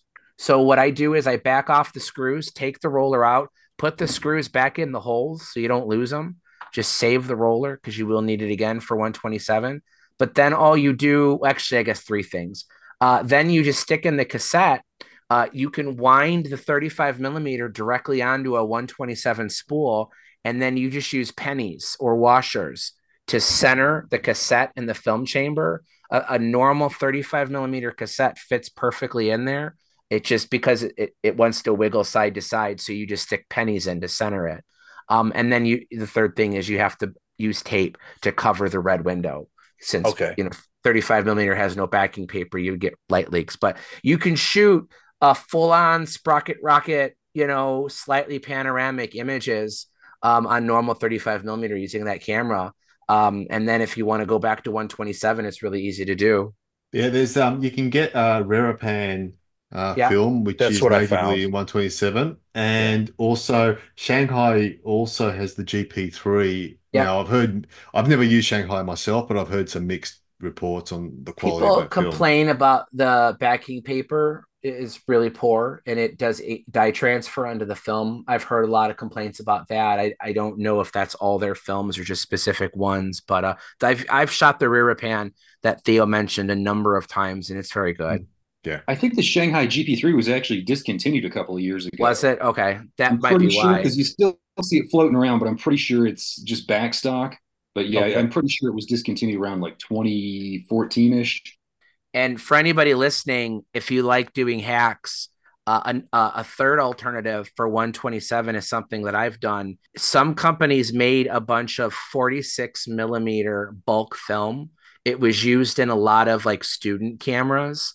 Um, you can sometimes find a hundred foot rolls of it on eBay, but 46 millimeter is the exact width of 127 film. So unfortunately, it does require a dark room. You have to cut a strip of film to the same length as 127. And ideally, you need a spool of used 127 so that you can reuse the backing paper. But if you're clever enough and you have a few old, like let's say you shoot a roll of Raripan and you're done with it, save the spool, save the backing paper. If you can find some bulk 46 millimeter film, you can start cutting your own film and just you got to do it in darkness, of course, but you just tape a strip of it back to the backing paper, um, and then you can shoot. You usually color, you know, it's because Raripan's black and white, but that's yet another alternative if you like uh, finagling with custom film formats in a dark room. One of the things that surprised me with uh, with this camera is I actually was able to use um to it was easier to scan images. For some reason, the fittings were addressed to 127 as opposed to when I use 120 film. Sometimes it could be a little bit of a challenge to scan that in. So this was Yeah. fairly easy, and I was a little bit surprised just how simplistic it was. The image quality is really, really good. Yeah, no complaints there. Marcy, did you say something?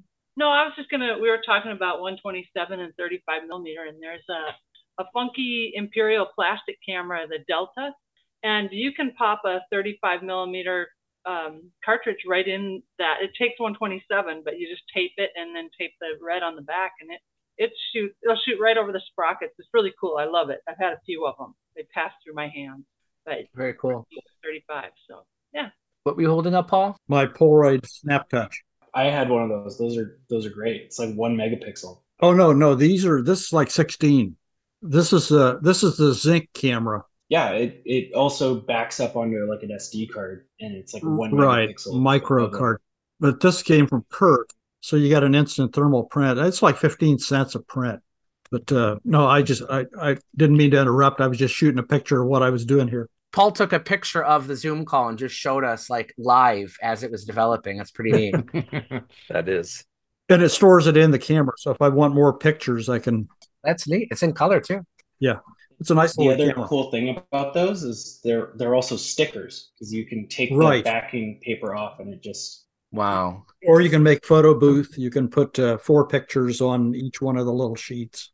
It's a cool little camera. And uh, before I forget, Greg, Yep. your lens, Yep. your lens came. Yep, just got it today. Greg is uh, Greg.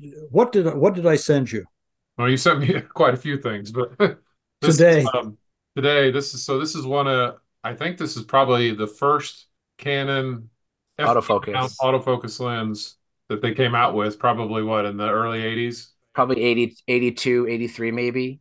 Yeah, it's a 35 to 70. You know, we shot Canon F1s in the Navy. I never had one of these, but uh, I just thought it was really cool because kind of goes with my digital, my early digital stuff. You know, it's an early attempt at autofocus on a film camera. I got another lens, lens here I want to show you guys though. I just bought, I was at the, um, I went to uh, Dan's auction, you know, the uh, Leica auction he has. Oh boy. And um, nothing I could afford on the Leica end there.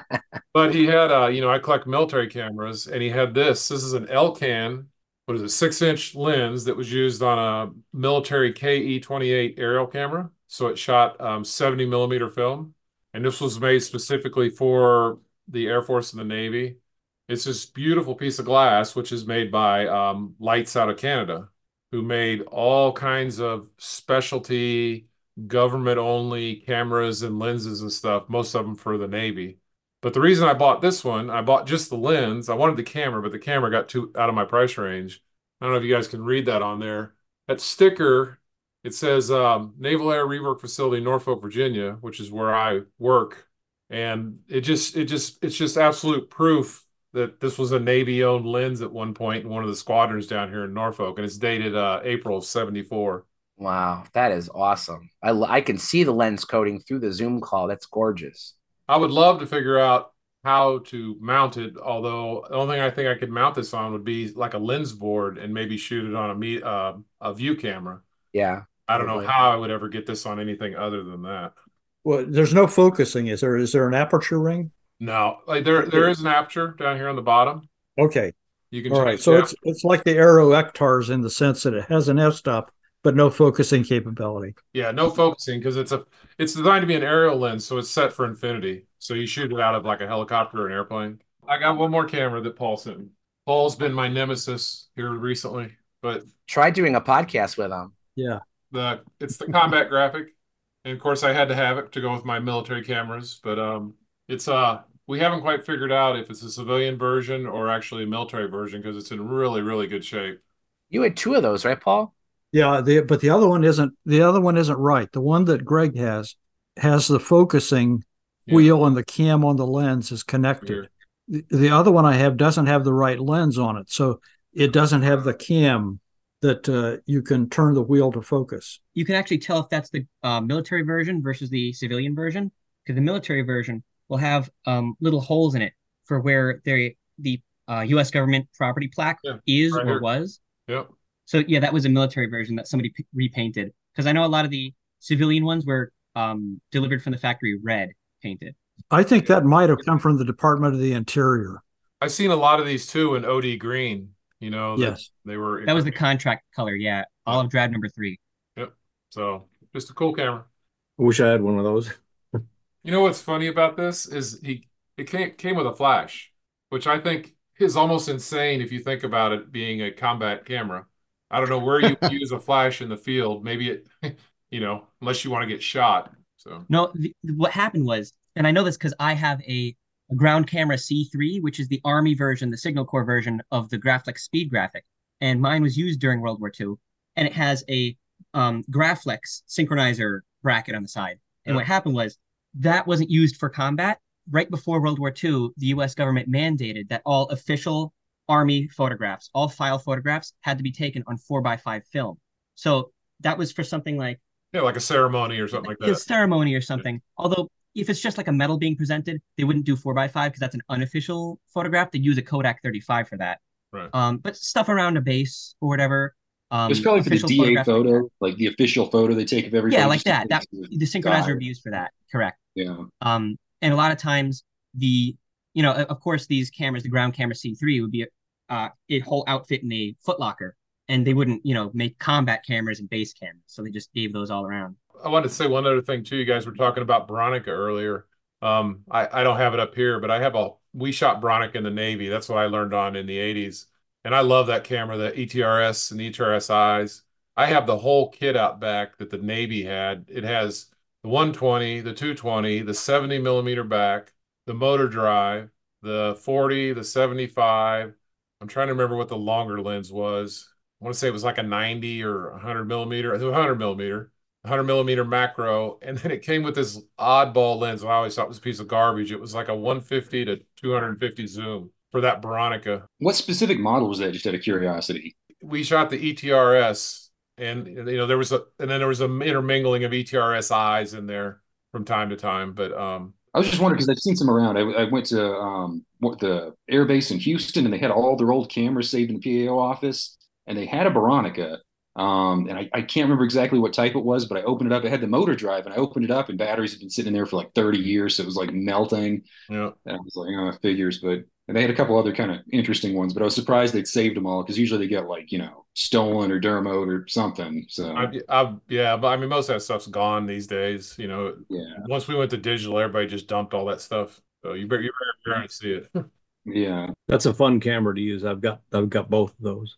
Everybody wanted a Hasselblad because those were the cream de la cream of uh, medium format cameras, but the the Bronica held up just fine. I mean, it was a beautiful camera, and those lenses are really, really good. They're sharp corner to corner. Yeah, they were the scrappier company. Well, I mean, a lot of people that have used Bronica seem to really like them, and, and I had great results from the one I shot too. But it like nobody repairs them. So like how like what happened with Bronica that caused them to fall out of favor? Was it just like everybody learned Hasselblad and just didn't want to learn Bronica, or like well, I, I, Mike? I don't think they ever really fell out of favor. They they were they were not an enthusiast market. They were a pro market.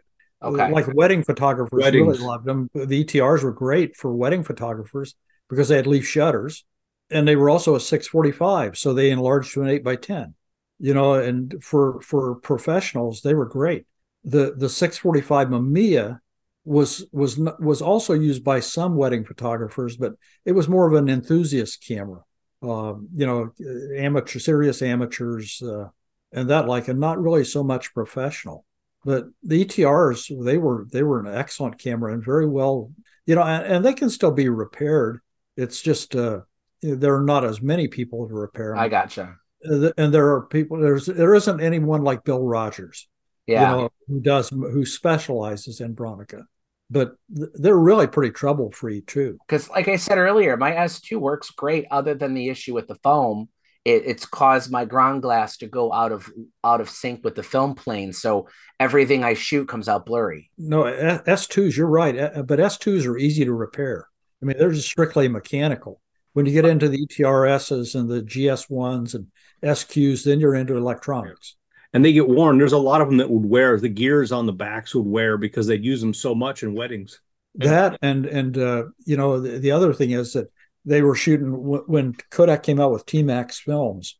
T-Max films are thicker, yeah. and that put a lot more wear. Cameras really weren't made to, designed to use uh, T-Max film. They were meant for thin emulsion films, thin base films. Uh, so that that also created some wear. We're gonna have to yell at Robert Shanebrook for that one. it's his fault. This one, this GS1, as far as I can tell, works. But the thing that got, has me most excited because I like wide wide angles. This has the uh the fifty the fifty millimeter. Oh yeah. So the lens cap is like a coaster. Those are beasts. I think they made a uh, fisheye lens for that Bronica too, didn't they, Paul? Yeah, they made Yeah. a thirty. Yeah, it was 30, okay. really wide. It's amazing, amazing. I made a dizzying array of lenses for those cameras. Yeah, they did. Yeah, and, and you know those early ones had the Nikon lenses on them, which were really Yeah. cool. Right. That's why I like my S2 is it's a, it's a Nikkor lens. You know, we we talked um about, you know, the lack of night, you know, Nippon Kogaku never really got in a medium format. Bob Rotoloni's been on and we talked about how when they were researching building the first Nikon rangefinder, they had plans to make a TLR and scrapped it because they couldn't find a leaf shutter sufficient enough to um, you know, up to their standards. So they ended up going with the Nikon it was just called the Nikon back then. But Um, you know, it, there really was never an official Nikon medium format camera yet. Nikkor lenses have been found on IRAs, TLRs. Uh, they, they're obviously on the Bronicas. So, like, if you wanted to know what it's like to shoot Nikkor glass in medium format, there's no better option than an early Bronica. Plus, they're just gorgeous. I mean, those are so pretty. They they remind me of like a 50s automobile with all the chrome. You know, it just if you get one in cosmetically nice shape, seeing that chrome glistening uh, next to the black leather is is mesmerizing. Or I just found something fun. Two by three Graphmatic. Yeah, th- those are uh, those are not too useful, but uh, I know I use a film back on mine. yeah. Oh, I have here the what predates that. This is the um film cut film magazine here. Film bag bag mag. I got one of those. A Yep, nice the bag mag. These things, if you ever used one of these, are so so finicky and 12 septums. Yeah, with the septa in them. The button to remove the back of them here is on the side, right where you hold it. And if you press that, it ejects all the film. So they really improved upon that with the Graphmatic, I'll say. Although this is convenient to shoot 12 shots immediately of uh of three by four. I, I actually have about 10, 10 4 by five ones. I use them a lot. Well, we have had a tremendous show. Uh, I've loved hearing all your guys' stuff. Um, I believe it or not had brought some guests I wanted to share with you guys. Uh, maybe I'll talk about another show, but the, the one that I do have to mention is um, I, I'm really looking forward to shooting this camera. This is called a National Graflex. It Oh, was um, Graflex's first attempt at a 120 roll film camera. Um, it's like a miniaturized version of some of the bigger ones with the waist level hood. But um, the, the reason I'm bringing it up since it came up is that this has a Bausch and Lomb Tessar lens on it too. I don't think it's going to show up, but uh, it's a it's it's the the ring says B and L Tessar IC F35 Graflex Rochester USA. So um, this one's in great shape. I've actually test fired the shutter and it is firing. So I seeing that it fired at at at, at all, um, I just stopped and I'm like, all right, I'm gonna put a couple or at least a roll of film in here and see if I can get any shots on it. Um, if I can at least get even a mirror selfie out of this, maybe I could write a review of it or at least say I shot one of these. But Do, do you have the telephoto lens for it? Do you have the tele lens? No, I don't have any other than what you see here, just the base they made lens. another lens for it. Yeah. Did they? That ring pops off to the top. You push up on that flange and it pops off. Oh, really? Okay. I didn't even know it was interchangeable. Yeah, it comes right off. It's like it's just like a C clamp. I got You got to be careful of the door too, because you see the door has the little lugs on it. I you either have to have the shutter cocked or not cocked. I can't remember, but the door won't shut unless the shutter is set specific. Yeah, sh- cocked then. Kind of like you the break them real easy that way. Like the the Rollei 35, our favorite camera to talk about. That camera you can't collapse the lens unless the shutter's cocked also. But one more piece, we talk about gas all the time, and I always ask you guys to share with us your gas. But us, even though like we're you know the hosts, and I'm saying that in air quotes, uh, we're just the guys who are on every episode of this show. We we are not immune to gas. And after the Yashica episode, um, even though we didn't spend a lot of time talking about it, it reminded me of one Yashica camera that I've just wanted for so long, and I just said, "Screw it, I'm gonna I'm gonna go get one." But I ended up with the uh, the Yashica Nikka um, after Yashika, Yashica took over Nikka, so it is it is engraved Yashica YF, but it still has the Nikka plate on it. Um, but this is their last, very last interchangeable lens. It's you know like a thread mount rangefinder. It's got the film advance lever. It's got the Leica M3 style door on the back. So even though it's a bottom loader, you can swing the door down to be able to see the film plane, inspect the shutter. Uh, cosmetically, this camera is in great shape. The viewfinder is clear. The rangefinder works. Very minor vertical error, but um, not a big deal. The shutter fires, but it does have pinholes. So um, Paul had recommended um, Alan at Camera Works um, in Latham, New York. So I'm gonna. I've already contacted him. He said it's a shutter he can rep- repair. So I'm gonna send this one off and get some new curtains on it. But this was um kind of a bucket list camera for me, and and a a good example of one of us falling for our own gas. Paul, uh, we we lost Anthony. He had to get to bed a little bit earlier tonight. But uh, Paul or Theo, any any last things you want to cover before we sign off? No, I think we've covered lots and lots today. I think might Yeah. save things for the next episode. Yeah, Yeah. Paul. Nope, I'm all good. We're, uh, you know, the only thing I've got right now, I have too many camera straps. Another strap episode. No, I I decided I think I'm going to keep this black paint M4. Okay. Uh, just because I I don't think I had a black paint M2 and I sold it, and I know I'll never see another one. So no. And I've got a, a, a Summilux, a black Summilux that fits it pretty well. So I think I'm Paul, you have you have earned the right to keep that camera. but you know the, the one I really wanted to keep was the number two brownie. and the reason is it has a Yellowstone Park sticker on the side of it. Oh, and cool. I can't I can't tell if somebody put this on here or if it was sold in a shop or something in Yellowstone Park. Like it's a souvenir camera. Yeah, souvenir camera. That's probably. uh, I would guess that's probably what it is. I doubt it's anything official by I'm thinking. And it's Yeah. Yellowstone Park, which was before it was Yellowstone National Park. Yeah, so that's an uh, clearly an old sticker. I would be, and it's on there pretty centered. Like I don't. Yeah, it is. I mean, it looks it looks perf- it looks like it was done, not just slapped. My guess is some park ranger or someone in the souvenir shop got a bunch of them and said, "Hey, Yeah. let's sell our own cameras." Yep. That is cool. Um, so uh, again, I mean, thank you guys, everybody on uh, on this episode for showing up. We really wanted to do this episode and get as many of you as possible, and you definitely answered the call. Um, I really am excited to have you all here. I, I honestly wish I could have talked to many of you guys more because you guys have so many cool stories. We're definitely going to do this again. We don't yet have anything planned for the next episode. Um, it's been getting harder and harder to find experts with specific topics in mind. So uh, w- we find that you know by winging it and doing these gas episodes or, or listener shows um, are, are really easy. But I, I, love collaborating with you guys. Like I mentioned in last episode, we have the Discord server, which we've hit over 100 members, which is really awesome to see. Um, I think someone had mentioned that the join link had expired, so I, I created a new one. Uh, I'm still kind of learning how Discord works and everything, but uh, very cool. It's a slightly different experience in Facebook. Um, that's not prone to all the ads and Mark Zuckerberg's choices for what order you see posts in. We have a gallery where you could share your own gas and talk about specific cameras that you've bought or want to show off. A section where you could show your own photography. Tim, I'd love to see some images from those uh, earlier cameras you talked about earlier. They're already posted. Awesome, very cool. I'll have to check them out t- tonight after I go to bed because I'm I'm getting tired here. We will record episode 61 two weeks from tonight on Monday, December 11th at the usual time. We don't yet know what the show is going to be about, but we'll be sure to include that in the show announcement as we usually do a couple days before the recording. As always, the topics and discussions on the Camerosity podcast are entirely uh, decided by you guys, influenced by you guys.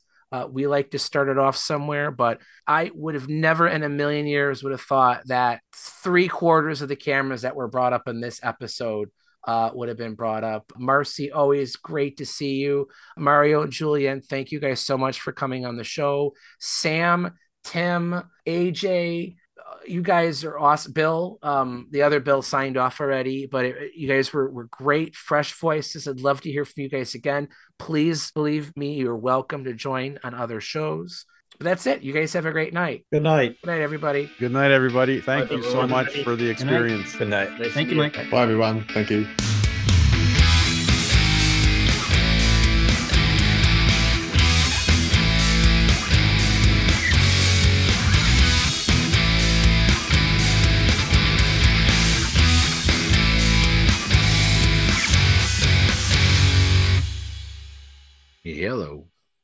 I'm Mr. Red. Oh, uh, horse is a horse, of course, of course.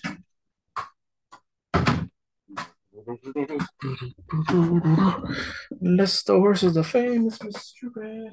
And get right to the source. And yes, of course. And give you the answer that you'll and horse you'll always up. Steady goes conductor, Mr. Red. People heck any act the street. Mr. Red will never see. Something to say.